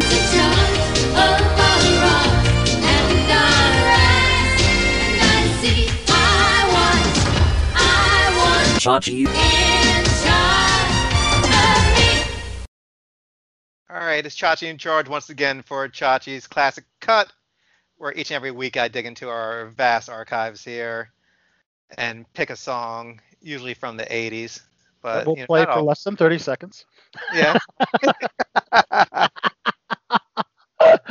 But um, so what do we have this week, bud? well, it's been a long year. It's been a long year um, that we've been stuck at home um, doing this virtual um, quarantine edition of Below the Belt Show, which we made it work, and we're happy that we didn't miss any um, weeks due to um, the pandemic. That we kept on coming here each and every week to bring you the show. Chachi, myself, and Nick were a part of our first episode where we transitioned to the virtual go, right. format. Yeah. Yep. Right, so we're we're happy that we were able to bring you this show um, throughout all this, and hopefully you guys have been entertained. But you know, while you were home, um, this is a song I picked um, by Motley Crue, actually called "Home Sweet Home," and that's where we've been for the, the past year. So this is the song from 1985 from the Theater of Pain album by Motley Crue, "Home Sweet Home." Awesome. Cool. So we'll be back. Staying safe. We'll be back right after the classic cut, guys. Take me to your heart, feel me in your bones. Just one more night,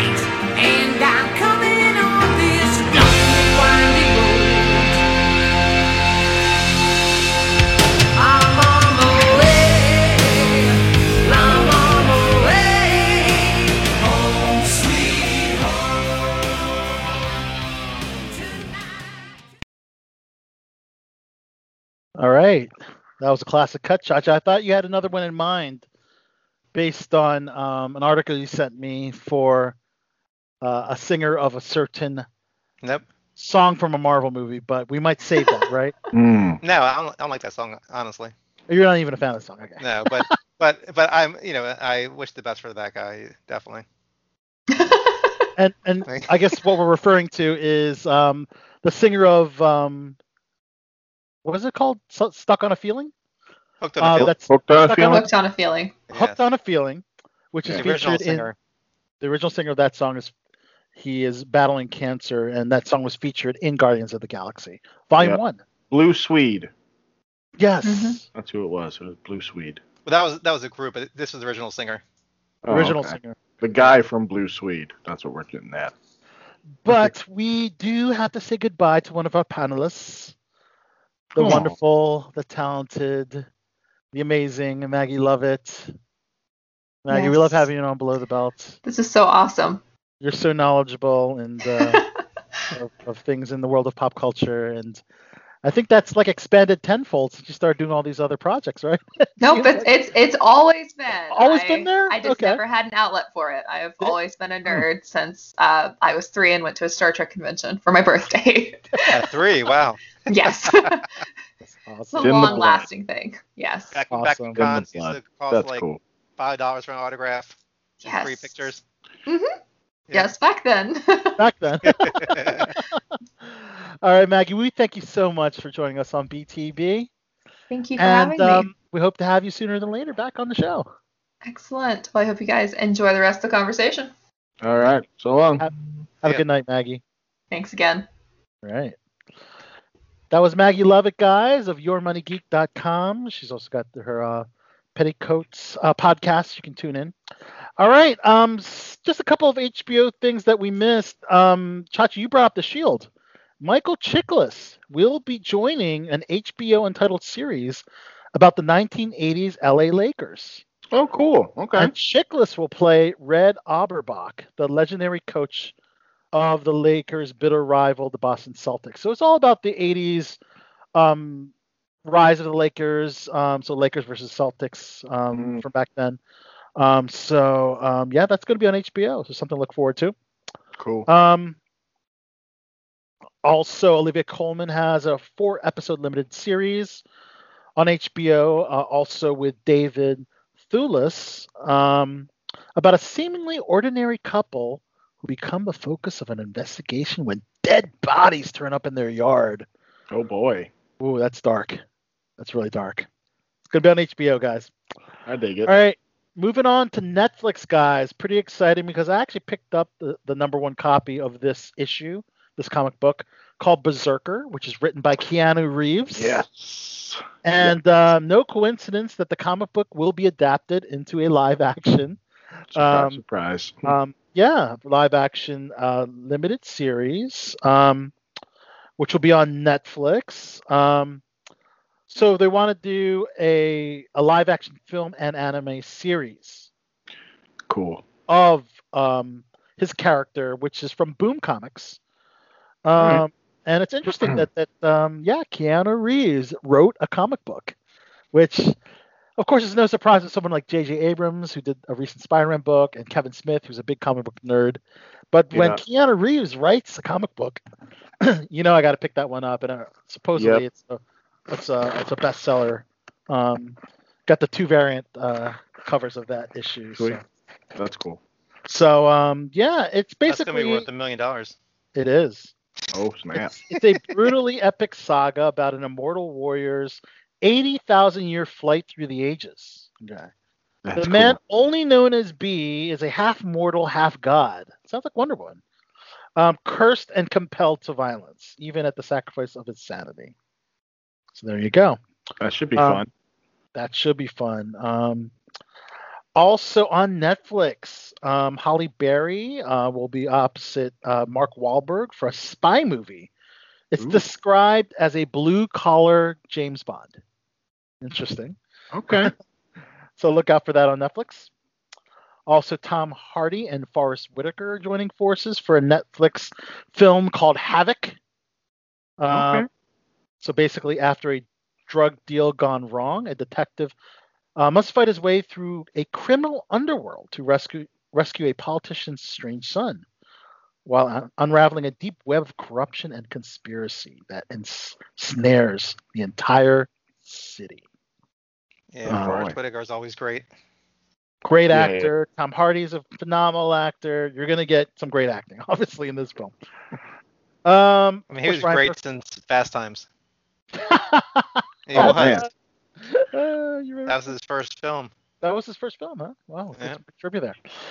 Ryan Murphy, uh, as you know, he's got this deal with Netflix. He's the creator of American Horror Story. He's got a project called Monster: The Jeffrey Dahmer Story.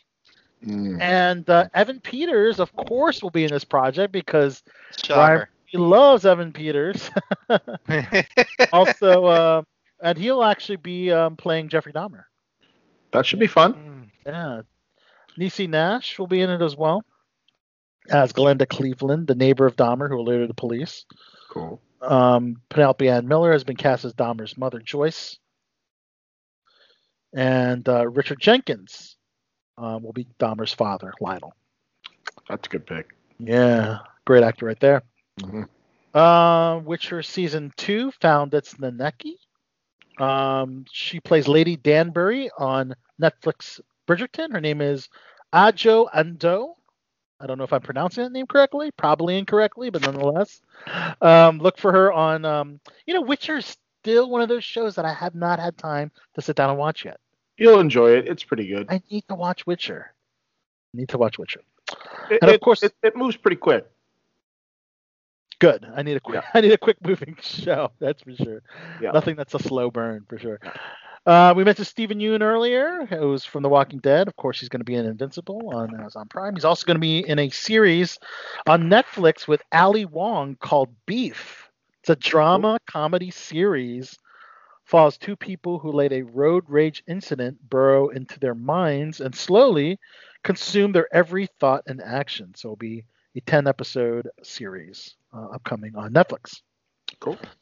Uh, we got more information on the boys spinoff. So this will be um, kind of like a coming of age, college aged version of the boys um, that we're going to see. Uh, so they're, they're attending a college for young adult superheroes. Um, and um, just a couple of the cast members include Shane Paul McGhie, Aimee Carrero, and Maddie Phillips. Joining Lizzie Broadway, Jaz Sinclair. Um, so uh, yeah, I mean, expect the uh, the same, you know, crazy, bloody, violent, gory, sexually hyper um, series uh, to be very similar to that of The Boys, which we all love. Naturally. Yeah, so check it out. Um, yeah. Uh, so um, Amazon Studios has signed on to finance and distribute John Cho's next project. We love fun. John Cho from Harold and Kumar. It's called Don't Make Me Go. It's a father-daughter road trip dramedy. So look out for that one. Apple TV is um, Oh, going to here do we go. Peter Peter Farrelly's Green Book follow-up, The Greatest Beer Run Ever, with Zac Efron and Russell Crowe attached to star. Interesting. I actually know this story. It's a very cool story. Is it Yeah. The Greatest Beer Run Ever, a true story of friendship stronger than war? Yeah. It's about a guy who travels to Vietnam. He's a civilian. Travels to Vietnam with a case of beer to deliver to his buddies who are like in the front lines. It's apparently like pretty nuts. Wow, did, didn't you wish you had someone like that when you were serving? Well, I didn't go to Iraq or Afghanistan. I was partying in Copenhagen and London. Right, So right. I was all right. So there was plenty of have, beers. I, I was the one making the beer runs. Oh, okay. yeah. Very good. That's good to hear. Yeah, yeah, who has friends that good? Who would do that? Yeah. I I know. know. Go to Vietnam to give you beer. Yeah. Normally you're like, eh, eh, talk to your buddy. Oh, can you pick me up a beer on the way over to my house? Oh no, I'm, I'm a little busy. Exactly. I don't have Imagine money. stretching it to that. Yeah. So that's cool. They're making that into a movie. I'm, I'm yeah, excited. they're making that a movie, and, and from the mind of the Farrelly brothers, or Peter Farrelly for that matter. That'll be cool. Yeah. Uh, Rick and Morty co-creator Justin Roiland has a new animated series on Hulu called Koala Man. Oh Jesus. So Hulu wants to uh, start pushing adult animation, which has become more and more popular now these days, hasn't it, Big Nick? That's because the kid, you know, the the generations that grew up on cartoons inside. are now Yeah. old old enough now. So Right. makes sense. No, that's because animation is like one of the few where you can kind of still do stuff uncensored, Yeah. even though that, that's going away now too. But it's kind of like the Mm. last bastion. Yeah, that's a good point. Yeah. It's a good point. On Showtime, there's a sci-fi limited series called The Man Who Fell to Earth, and uh, it's based on the film starring David po- Bowie from 1976. Uh, Oscar nominee Naomie Harris is has signed on to that project, and Chiwetel Ejiofor is also on that. Um, who plays an alien character who arrives on Earth at a turning point in human evolution and must confront his own past to determine the future. With David Bowie. Yeah. With uh, well, for the film star David Bowie, this will be um, a limited series based on that film. That Wait, Bowie- Showtime's kind of getting left behind, aren't they? A little bit. Yeah, I mean, It is what it is. It is Who- what it is. Who are they owned yeah. by? Do you know? I think Showtime and HBO are are, are, are co-owned. Are they? Are Or no? Are they not? I'm not Uh, sure about. Cinemax and HBO is. You're right, Chachi. I was Am I? Cinemax HBO. You are. You're right. Showtime it's its own entity. Yeah. Um, and Chachi, you sent me this that Better Call Saul is getting an animated spin-off series. Oh, Jesus. Yeah, yeah, uh, yeah. It's That's yeah, about his early life growing up when he was slipping Jimmy. Slippin' Jimmy, an animated series derived from the world of Better Call Saul in his younger years. I mean, Yeah. I I thought Better Call Saul was a bad idea when I first heard about it. I'm like, really? They're making a whole series based on um Saul? It ended up being one of your favorite shows. Yeah, kind of just like a comic relief character that had no real background or anything, and like, and honestly, when they first announced it, they were talking about making it into a comedy, which I'm glad they didn't Yeah. go that route, and they made it, you know, more of like a drama, like you know, dark drama or whatever. But yeah, like, so it sounds like a bad idea making a cartoon about this, but I'll take their word for it. Like I, I have complete faith in them, and they've proven themselves to do good things. So Yeah, and of course they Check it out. probably could have they could have probably could have gone the younger route, but I guess with this option, Bob Odenkirk can still portray the voice of younger Jimmy, right? That makes Yeah. sense. Yeah, honestly, I'd rather see it as an actual series than animated. But of course you would. yeah. Makes sense. Um, so American Horror Story, uh, the title will be called Double Feature. Two Ooh. horrifying stories, one season. Mm. One by the sea, one by the sand. So Oh, that's careful. the the premise of the upcoming season ten. Um, every, and every season's that same way. Like it's, it's never like the same. It's never like the same show by the end of the season as it is at the beginning of the season, right? They always like end up changing and like yeah, like the main especially the, character end up dying and then like the apocalypse definitely took a turn yeah. midway through that season. Yeah, that's Oh, by true. the way, Showtime's owned by um, Viacom CBS, ah, okay. Mm. so so they're doing fine. Yeah. And in her first acting role in American Horror Story is Cindy Crawford's daughter, Kaia Gerber, and I think she dated Pete Oh. Davidson. Of course I she did. believe. Yeah, of course. Everybody's dated Pete Oh, wow, she- Davidson. lucky motherfucker. He's like a makeup She- artist she- something. I don't know she's like going on with him. she's a carbon copy of Cindy Crawford. Have you seen Yeah. her, Chachi? Kaia Oh Gerber. yeah, yeah. Amazing. So she'll be in that, along with Evan Peters, Sarah Paulson, Kathy Bates, Mm. Leslie Grossman, Billie Lourd, Adina Porter, Lily Rabe, Finn Wittrock, and Angelica Ross, also in the cast of American Horror Story. Um, I'm watching that show just out of loyalty at this point. Like exactly. I never feel look forward to it, but I'm like, all right, I'll I'll watch it. Yeah, I've, I've I it still for all have season. 1984 sitting on my DVR Yeah. unwatched. So And that's the 80s, and you figured I would love it, you know, but Right. it's just like it was just underwhelming, right? it's kind of all over the place, you know. There's parts of it I enjoyed definitely, but it's just it's like I I swear to God, like he starts off each um each season not knowing where he's going, you know. It's like it's it's like different writers throughout for each episode. It seems like like Star Wars, Yep. like it doesn't flow like for me. I don't know. Yeah. FX is also doing a, another season of Koki's favorite series called Snowfall. Huh. You know why it's Koki's favorite um, show? It's about cocaine. Yeah, it's about it's uh, 1985. Follows a drew, uh, crew of dealers Sorry, who are benefiting greatly from the ri- uh, the rising tide of addiction. Aw. oh man! Also on FX, there's this, um an FX adaptation of Sam Greenlee's spy no- novel, the S- the Spook Who Sat by the Door, which is going to be produced by Lee Daniels. Um, so look out for that Oh. as Well, that title's getting um canceled. the yeah. spook the Spook Who Sat by the Door. Yeah. What's wrong with that title?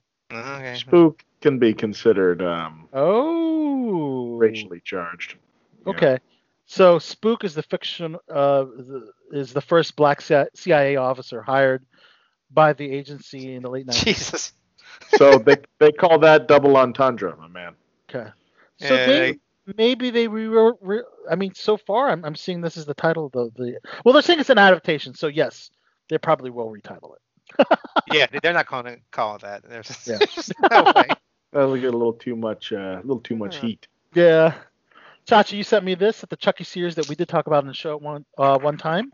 Will feature Fiona Dourif, who's reprising her role as Nica Pierce. Are you excited to have uh, Fiona Dourif uh, on this Chucky series? Yeah, she was from the original Chucky series, Correct. not not this not the reboot they did. Okay. But she will be joining this iteration that will be on Sci-Fi, I believe. So Well, like I mean, I, I like it when they tie stuff together like that. You know. me too. Yeah. Absolutely.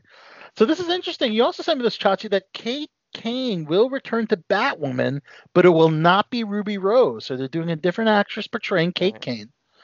It will be Krypton star, which I, oh, what happened to that show, man? The star of Krypton. Wallis Day will now be portraying Kate Kane, and um, I guess it will be the battle of the Batwomen. The Yeah. upcoming uh, upcoming uh, season, I guess. You know. Um, It's, it's more proof that DC's is all over the fucking place. Yeah. They don't know what they're doing from one. I mean, look at look at Marvel's series and how they all tie together with the upcoming movies and everything. And DC is just like, all right, we're gonna we're gonna do a whole different Batgirl, and then we're gonna bring the original back uh, uh, with a different actress, and we don't know what we're doing. That's why when we're talking about Zack Snyder's uh, cut, they were moving in the right direction. yeah, Yeah. yeah. So, Finally. I mean, of course, there's trolls that didn't like the cut, but whatever. And Nick, you had to deal with a few of those trolls, didn't you? Motherfucker, dude. Yeah. Like what happened? So I I put out the one the uh the Captain America meme where it's regular Captain America and it says Yeah. Oh, it wasn't just like it was Captain America. Yeah. well But yeah, nonetheless. but but the the meme was Captain like Chris Evans is Captain America and it had the Snyder cut and then it had okay. poor Wyatt uh, Wyatt Wyatt, Yeah, the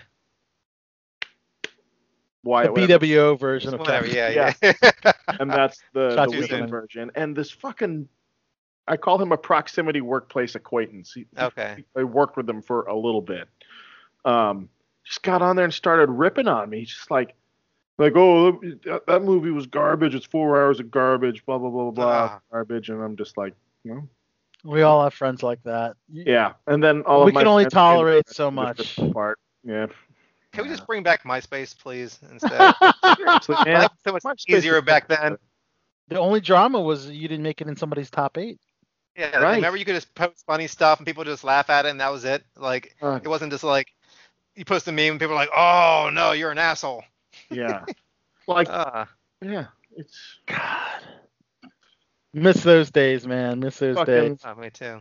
you never know when the best days are until they're gone. Yeah. you know, right. uh, And, and and it's funny, like he's probably a much smaller guy than you, right? He probably wouldn't run his mouth in person. Oh no, this dude is uh, a tiny human. I towered over him. If it was Right. actual, if this altercation happened face to face, it Right. wouldn't have happened. Because Right.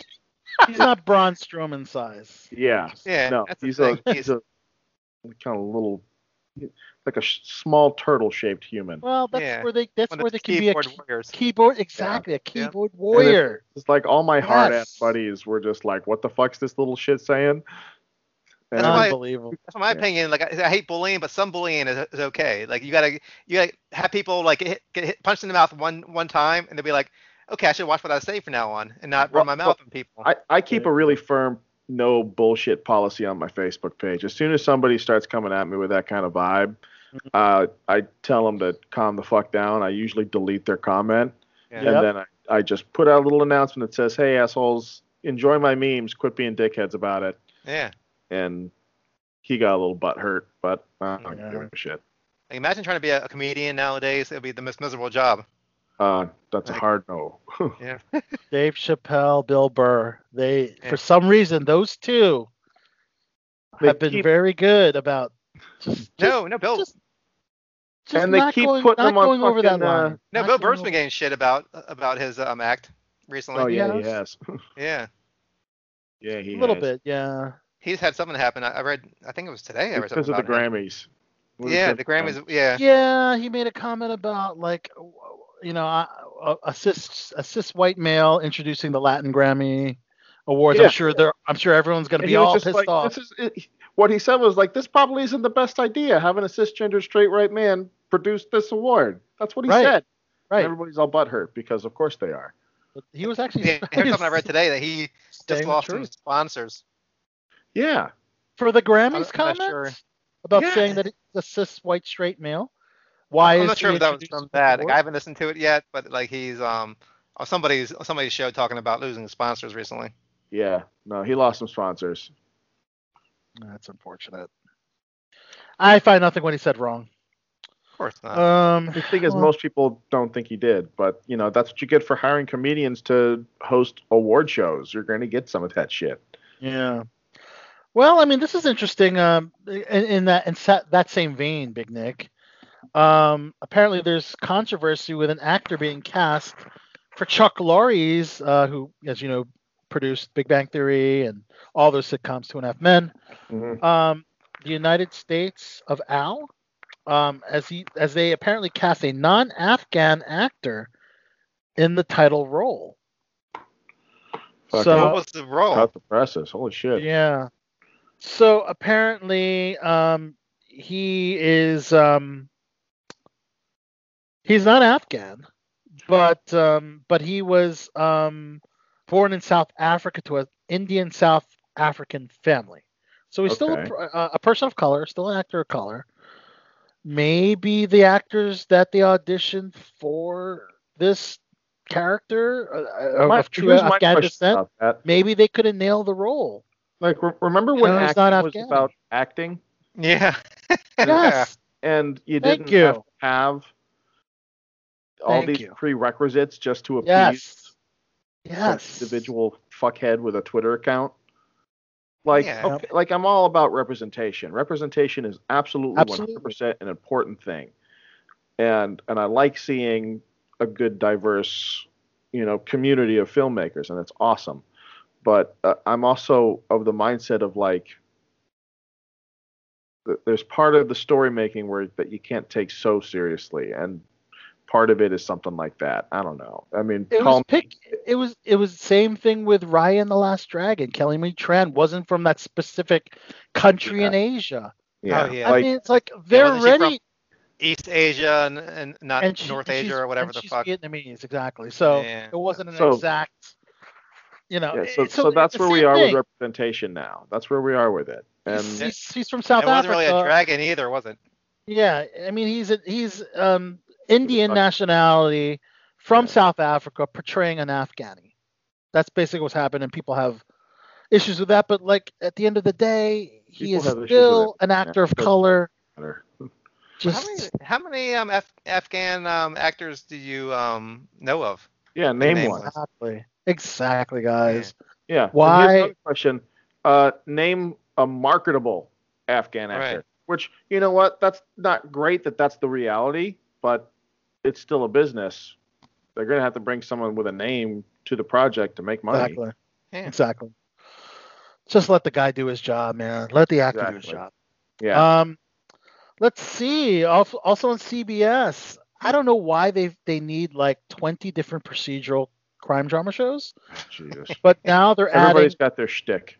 They're doing FBI International. So they already have FBI, Goodness. FBI Most Wanted, which I was happy to work on FBI last month. Yeah.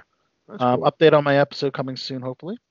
Um, but FBI International um, follows the elite agents of the International Division. So this is still uh, within the Dick Wolf universe. Um, All right. and finally, Survivor can shoot now. Um, Oh, apparently, thank God! Thank God! Oh my God! I, aren't you? You're clamoring for more Survivor, weren't you, I couldn't wait after 40 seasons. Yep. I want to see some more Survivor. Yep. It's gonna be a twisted season, right? Fiji would not allow uh, filming due to COVID. They, I guess, they had stricter rules because their numbers were low compared to the rest of the United Wouldn't that make States. a more interesting Survivor though? Like get on there and you could die from COVID. Oh, Make a wow. Like a real survivor. Yeah, yeah. like like in the streets of Detroit or Chicago, maybe, or something like that, or the mean streets of Baltimore. you But, know, but something like that. that show in that There show, aren't they all like Survivor. in that show like living together though? On Survivor, right? All the cast and crew are living together on Survivor, right? No, Um, I- fuck no. Crew is like in a like an air conditioned hut or some shit. Yeah, Well, I mean, I, but, but but near the premises though. They're not. They're Near not the like going premises, home near to the their premises. houses. They're Near nearby, but they're not Yeah. they're roughing it like the like the No, but they're not going home with their family and stuff during shooting. Like they're, they're Right. living there, right? No, they're, they're they're staying there. Yeah. Yeah. so you Correct, figure they correct. could like test everybody and like if they're fine, then everybody's they're already kind of quarantined on a fucking island. Yeah, it's a bubble. That's at what I thought what too. They They're did already with, um, they did that with British Bake Off. They had a Right. they had a bubble and they just stayed there the whole time. Yep. Well, thank God they brought that on TV. Oh yeah, yeah. the 41st season. Forty Um, first. 41st season now scheduled to begin shooting That's in crazy. Fiji. So, um, Meghan Trainor, um, known as a singer, uh, is going to star in a comedy series on NBC. First project on a new cross-platform um, Yeah. with NBC Universal's television and streaming arm.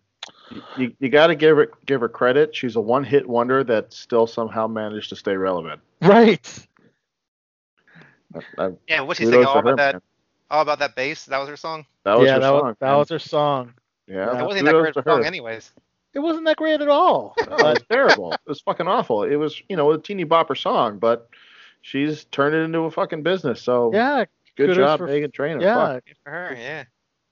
good, good, um, good move. Getting getting a gig like that. Jimmy Fallon bringing back a live studio audience for a first time since the pandemic shutdown. Oh, good. So following the footsteps of uh, Saturday Night Live, so that's good. ABC's got two uh, pilots they're shooting. One with Same Jane studio. Lynch, a multicam pilot called Bucktown, Mhm. and also there's a pilot called Epic called um, with Eleanor Fayinka uh, Hmm. from the project of the Once Upon a Time creators. Um, Okay. Like, So- how much? How many shows can they make? My God, like all these new shows coming out. Like, Yeah, these are pilots, so they they have Yeah. an opt the series, but I guess it just uh, depends on how the executives perceive them. you gotta figure out why even bother with, pilots. Can't they be like, okay, we got we got too many shows as it is. We don't care about any new shows.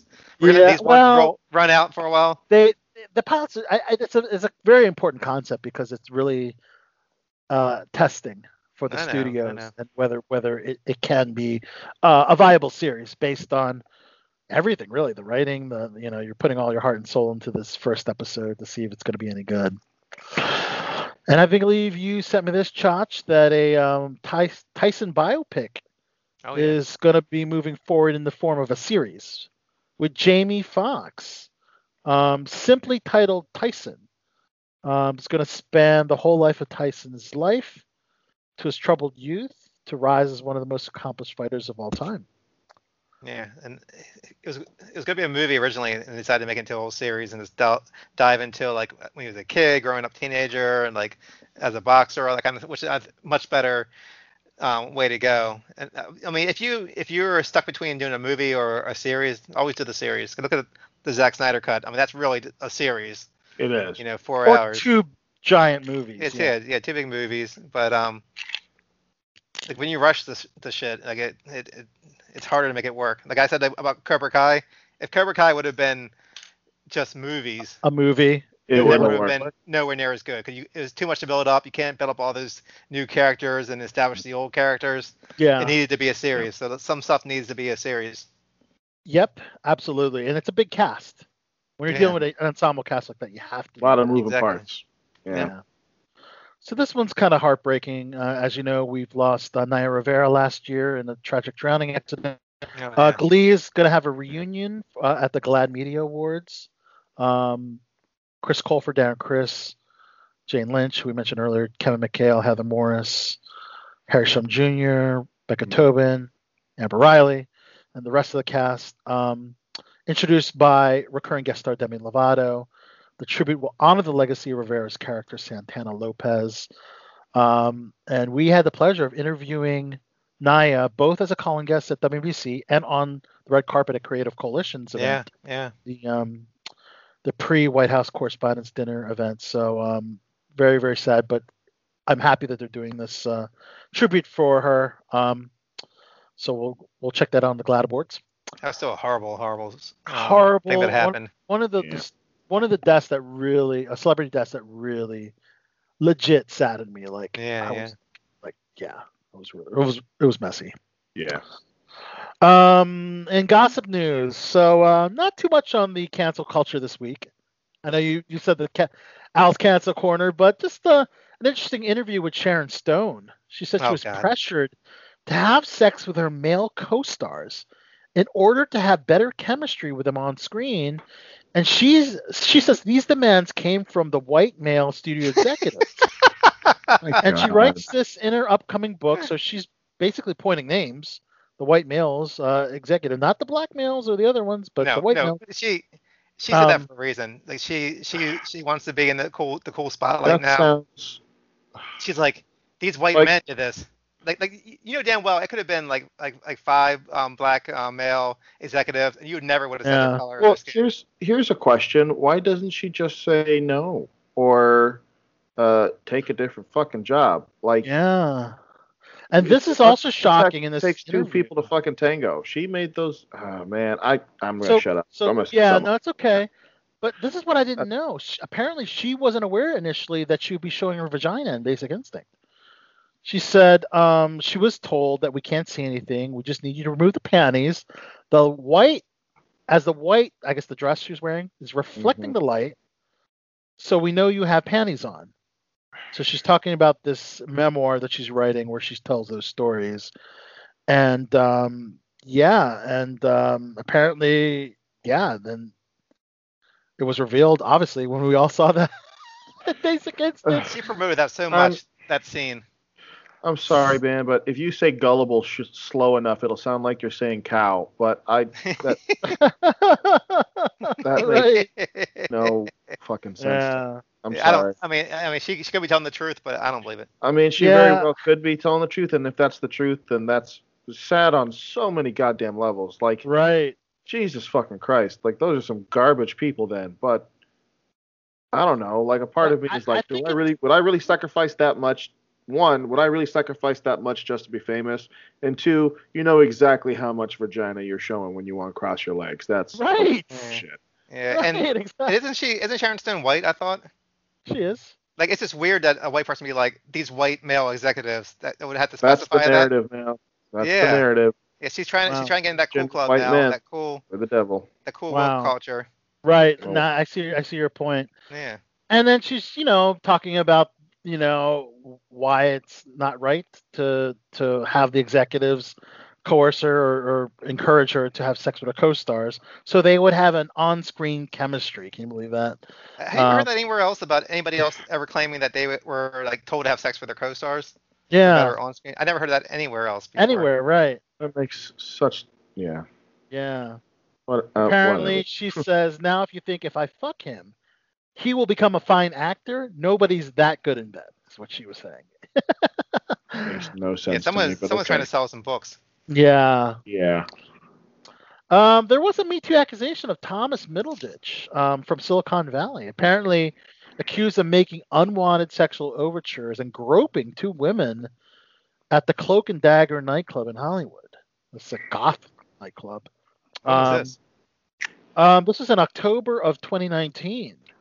Apparently, a woman named Hannah Hardy and a female friend were groped by Thomas after being subjected to lewd comments and unwanted sexual advances while attending a party in the back room of the bar. Okay, so Pig and Whistle has a back bar called Cloak and Dagger. Um, um, interesting. Um, isn't that the second actor from Silicon Valley? To, I, I think T.J. Miller was accused He was, Oh, yeah. yeah, of uh, inappropriate behavior, and now Yeah, it, it it really fucked his career up too. it did because he he actually recently a lot of those um, actors that make it into movies and TV that were once stand-up comedians just Yep. go back to touring stand-up. That and Thomas It's like Uh, small sorry. clubs. He's Yeah. back to small clubs. TJ was just at the Magooby's Joke House in Timonium, Maryland. I Yeah. just saw that he was there, so I guess it takes some investigation to find out what the truth is on that one. Um, and Pete Davidson apparently women are stalking this guy. Jesus, woman- man, what is with this guy, man? Yeah, a, You must a have woman a- claimed Yeah. she was married to Pete and was arrested Ah. um, with multiple crimes, including stalking. Her name's Michelle Mutretti. Um, claimed that she was married to Pete Davidson. Oh, Um, but uh, apparently, uh, yeah. that Um, fucking dude still lives in his mother's basement. Yeah. I never believed that people like actually sell their soul to the devil to get stuff, but I think he may have. You know, like right. like one of the Twilight Zone episodes, like here, sign this, and like every hot girl in Hollywood is going to be like falling over themselves for you. All right, Yep. let me do it. Yeah. Uh, let's talk about the amazing um, card that is the Hall of Fame in WrestleMania, Chachi. Um, and it's crazy because um, they're going to do the Hall of Fame. Last year's Hall of Fame that didn't occur this year, along with the 2021 inductees. So Oh, okay. yeah. So um, the 2020 inductees include um, the Bella Twins, JBL, Davy Boy Smith, Jushin Thunder Liger, and the NWO. Interestingly enough, you have a D-Generation X T-shirt, which is the other big faction that was inducted in 2019. And they're going to also join the 2021 class, uh, which includes Eric Bischoff and Molly Holly. However, Dave Batista apparently is a part of the 2020 class, asked Vince if he could be inducted another year because he has scheduling conflicts with whatever movie he's going to be shooting. Because apparently it's mandatory that you attend the Hall of Fame ceremony. Oh So- fuck. So Dave Batista will not be a part of that Hall of Fame ceremony. That's a bummer. Yeah, a little bit of a I mean- bummer. I, Molly Holly's surprising because I would never have thought of her again um, if you didn't bring her name up. So she, for me, she's a surprising entrant into They're the Hall running of Fame. out. Yeah, they, I guess they're running out. I Because mean, you know I mean, are do you can you remember any big storylines from Molly Holly? I, I- I know she had some, but like I can't remember like she wasn't like a huge impact or nothing. Like um yeah. I, mean, I mean, I mean, neither are the, are the Bella twins. I mean, I she don't was known for uh, one of the first divas to wrestle men. I remember she uh, had some great matches with with um, was it um, I can't remember the the, the person that she feuded with, um, but um, she also had a memorable storyline with Hurricane Helms. But other than that, I mean, yeah, she was just known as an incredibly great athlete. Um, she was probably one of the best workers. Um, but then you have Eric better than Bischoff. Trish. Well, Trish has already been inducted, so Yeah, well, I'm, saying maybe you don't need to have a big class every single year if you don't have enough people. I mean, Bischoff 100% should be in there because I mean he. yeah, I mean he revolutionized. I mean WWE would not be what, what it is today without Bischoff doing what he did to WCW. Yeah. Well, they are short one member this year with Batista asking to be inducted Yeah. a different, different year, but but WrestleMania is going to be taking place on two nights: Saturday, April 10th, and Sunday, April 11th. Um, on Saturday, we're going to get the WWE Championship. Bobby Lashley defending against Drew McIntyre.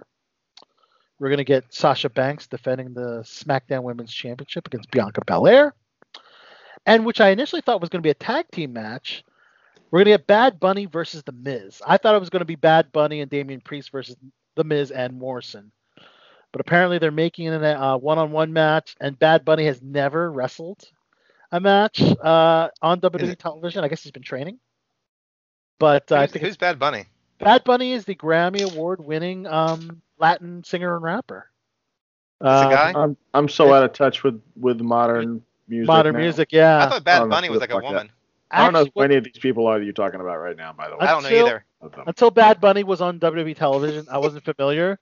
Then I watched the Grammys, and then I saw his performance, and Okay. now I'm familiar who he is. But yeah, I would initially bet money as a woman. I, I thought it was a, a, a woman rapper. Initially, I had no idea who he was. He goes by the name Bad Bunny. He goes by the name of Bad I Bunny. miss I miss Tupac and Biggie so much. Like they we wouldn't be having this shit if it was if they were still alive. Yep. On Tupac Sunday, April 11th, we're gonna get uh, the Universal Championship: Roman Reigns versus Edge. So no, no Taker match at, at WrestleMania. No, no Undertaker match yet. Oh, okay. Well, a couple He's, more weeks. he's retired, right? He's re- he retired at Survivor Series officially. Okay. But you never know. I mean, there's only um, a few more matches still announced. Uh, Asuka will be defending against Rhea Ripley for the Raw Women's Championship. Bray Wyatt will um, have this long-running feud uh, match finally with Randy Orton. Uh, so as the Fiend, of course. And then the tag titles, the New Day, um, defend against AJ Styles and Omos, his seven-foot bodyguard.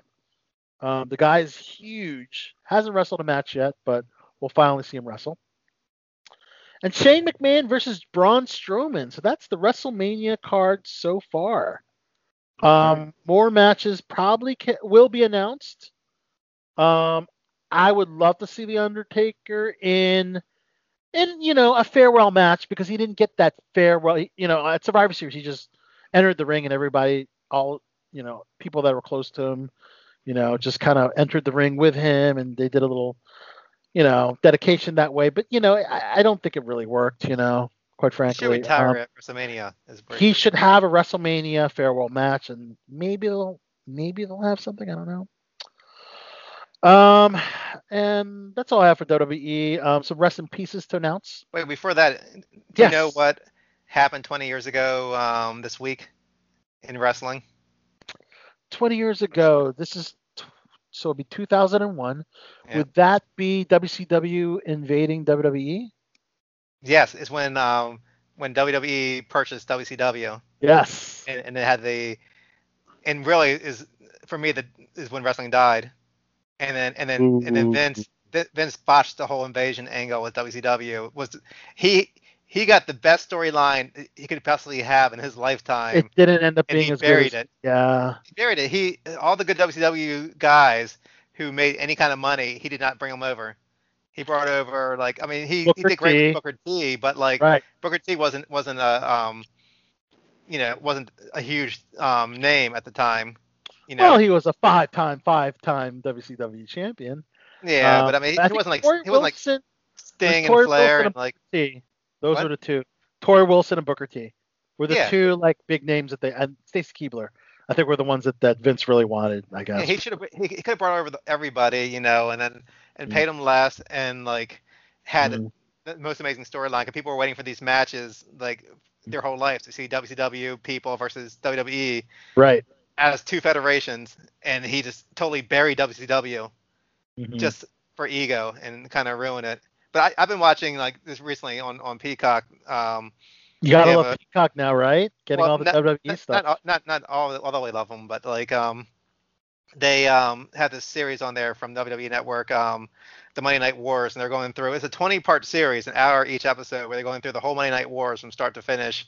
Um, what WCW did, what um NWO did, what DX did, everything. you finished and- the whole. Uh, not yet. No, I'm Okay. probably like six episodes in, but it's pretty Okay. amazing. You're watching this, and it's just like such a different time in in this country where like these storylines were pushing the edge. Um, you know, they pushing the limit. You know, you had like you know bra and panty matches. You had people getting um, you know, bleeding over the place. You know, you, you had actually, you these sent me realistic. something that that Yeah. Peacock is editing content. Yeah. Um, I mean, I I agree with what they're editing. They apparently Vince McMahon dropped the N bomb. You can't say the N word.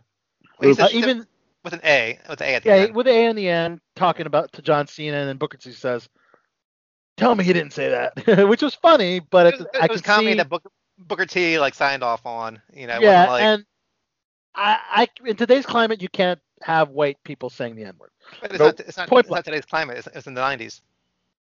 I agree, but that that actual that actual clip, I believe, was from the early 2000s. Um, and then of course stuff with Roddy Piper when he painted his face half black when he was feuding with Bad News Brown. I think that was at WrestleMania, one of the WrestleManias, we had a match. You know, I, I can agree with with WWE, um, well, for that matter, Peacock deciding to. Uh, but you think there's going to be more content? Oh yeah, yeah. Like, I was watching, I was watching this documentary, and I'm like, I started thinking, I'm like, oh my god, they're gonna, they're gonna um, start editing this shit. Peacock is NBC. I'm like, there's no way they're gonna let this stuff be on here. And like, I saw like they had the DX invasion, and it had um, X Pac, and he was, they came out dressed as the, the um, Nation Domination. oh wow! X Pac was dressed as Mark Henry in, in like blackface or whatever. blackface? Did they use? Yeah, yeah, and- that's right. and, and then I don't know if it was like black or, or dark purple or something like that. But then he was like going like like like Fat Albert, like hey hey hey, that kind of stuff, like Fat Oh Albert. yeah, like- yeah, yeah. They And, and, and it had and it had the Road Dogs talking about it, and they're talking about how everybody was laughing at it, and they didn't think that X Pac would be able to pull it off. And and they and Mark Henry was on there. Mark Henry was laughing about it. So it was the funniest shit he ever seen. X Pac doing that. But But Mark- it's like I'm like I'm watching. I'm like Mark was okay with it. yeah, yeah. Well, of course they're gonna get pe- people to sign off on it before they do this kind of stuff.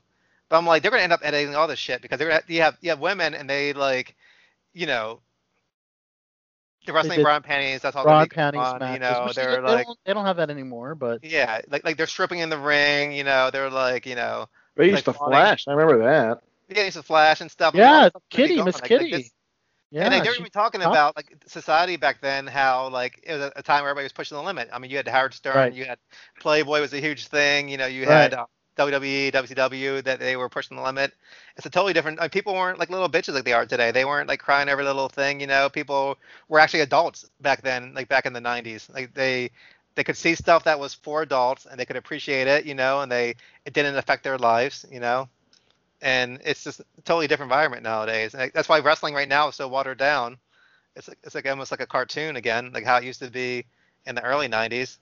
Mm. Because you can't you can't have these um, storylines that push stuff. Kind of the storylines, but they are dropping um, language now on both. Are they doing Raw- that now?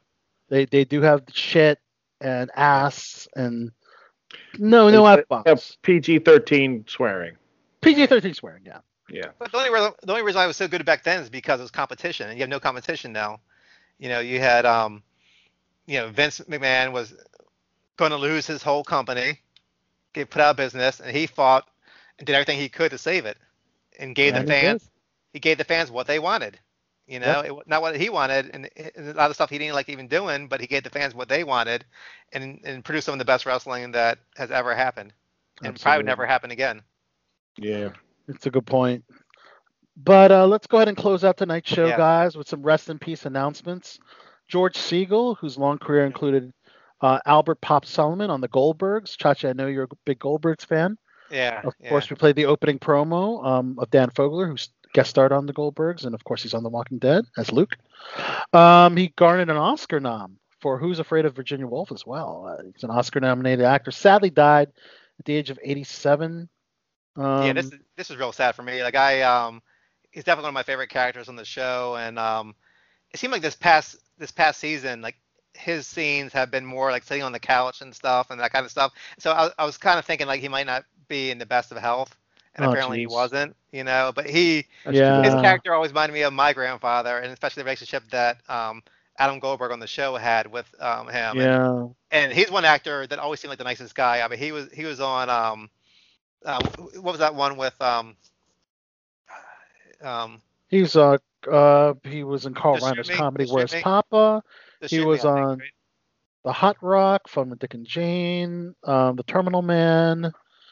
Um, he co-starred with um, Barbra Streisand and The Owl and the Pussycat.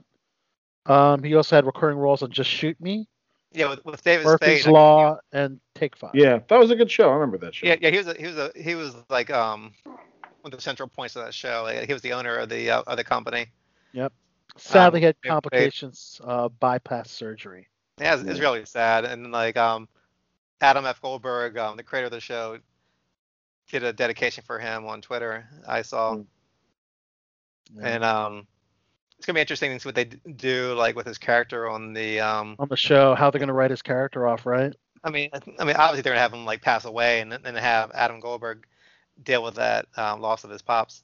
Mhm. Absolutely. And that'll be a sad episode to look. to Oh my uh, god, yeah, it's be, be one like I mean, that show's not really like sad like that, so it's gonna be interesting to see how they do it. It'll be good. Yeah, we also lost um, Houston Tumlin, um, young actor at the age of 28, took his took his own life. Um, Oh. He was known uh, for his role in Talladega Nights, The Ballad of Ricky Bobby. He played Will Ferrell's son. oh no, which one? Yeah, he played the 10 year old son. Um, Oh, that's too bad. He Yeah, played Walker. he played Walker Texas Bobby. Oh, Walker Bobby, yeah. Died by suicide inside a, inside his home in Alabama. Oh, that's sad. that sad. sucks. 28 years old. And he was only 10 years old when he shot um, Yeah. Talladega Nights. Yeah, he was pretty young. Yeah, That's Also- too. That's too bad. very sad. There was a crew member of um, The Conners, which is the spinoff of Roseanne. Terry Richmond, he actually sh- died on set. Oh, Um, shit. Oh wow. Yeah, he was uh, apparently up on the catwalk on stage 22 at CBS Studios and suffered a uh, medical emergency and pronounced dead at the scene. Damn. Damn. And of course, COVID is still a deadly disease out there, guys. So please wear your mask and get vaccinated if you can.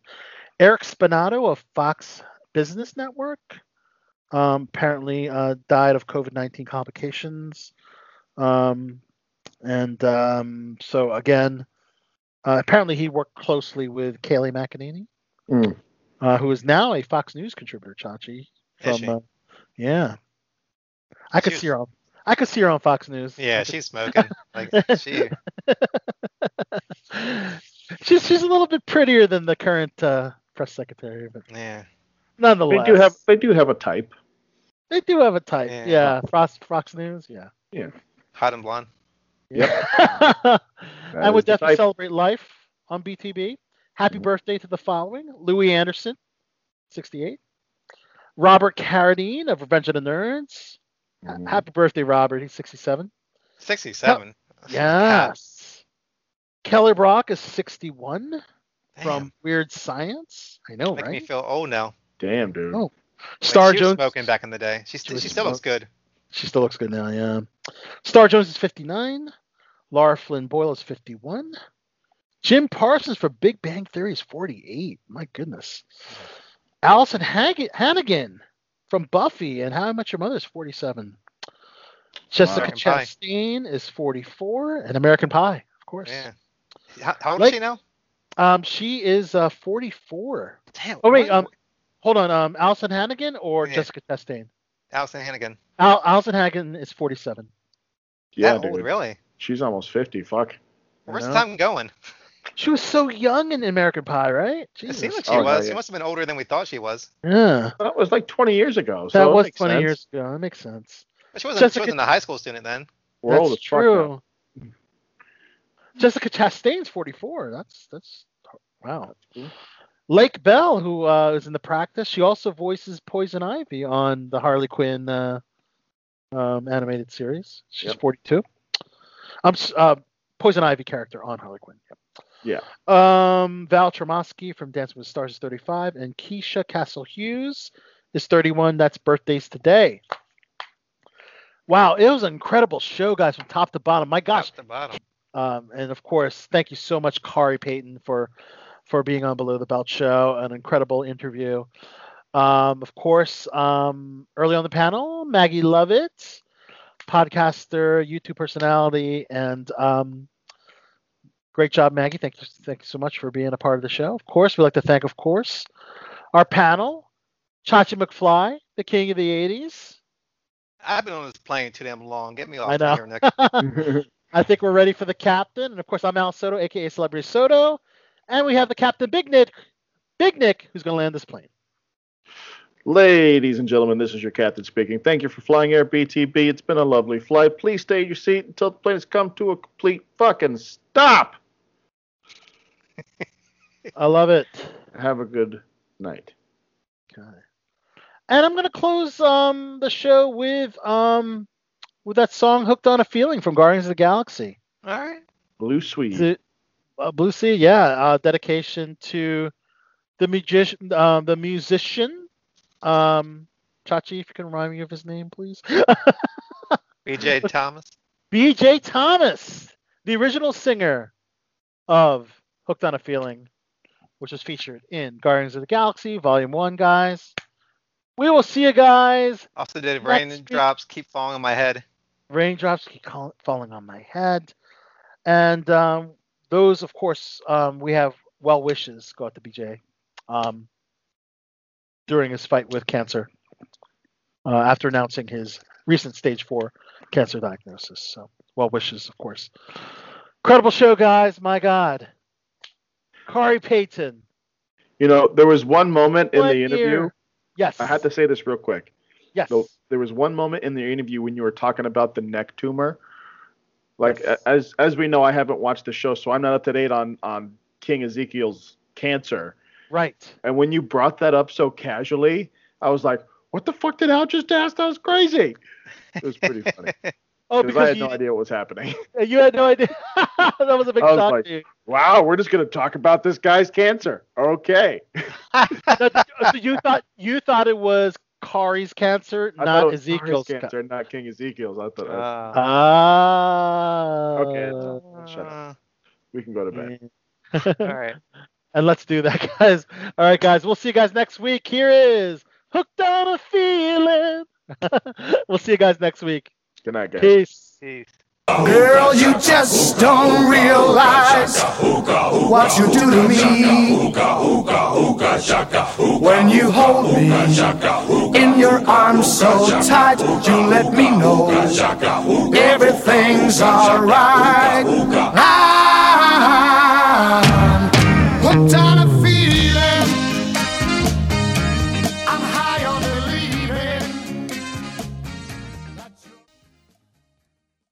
Well, it has been a ill show tonight and I think we have all learned some valuable lessons. This is your bot for the bad boys of Baltimore saying. Until next time, keep chilling. Like a villain.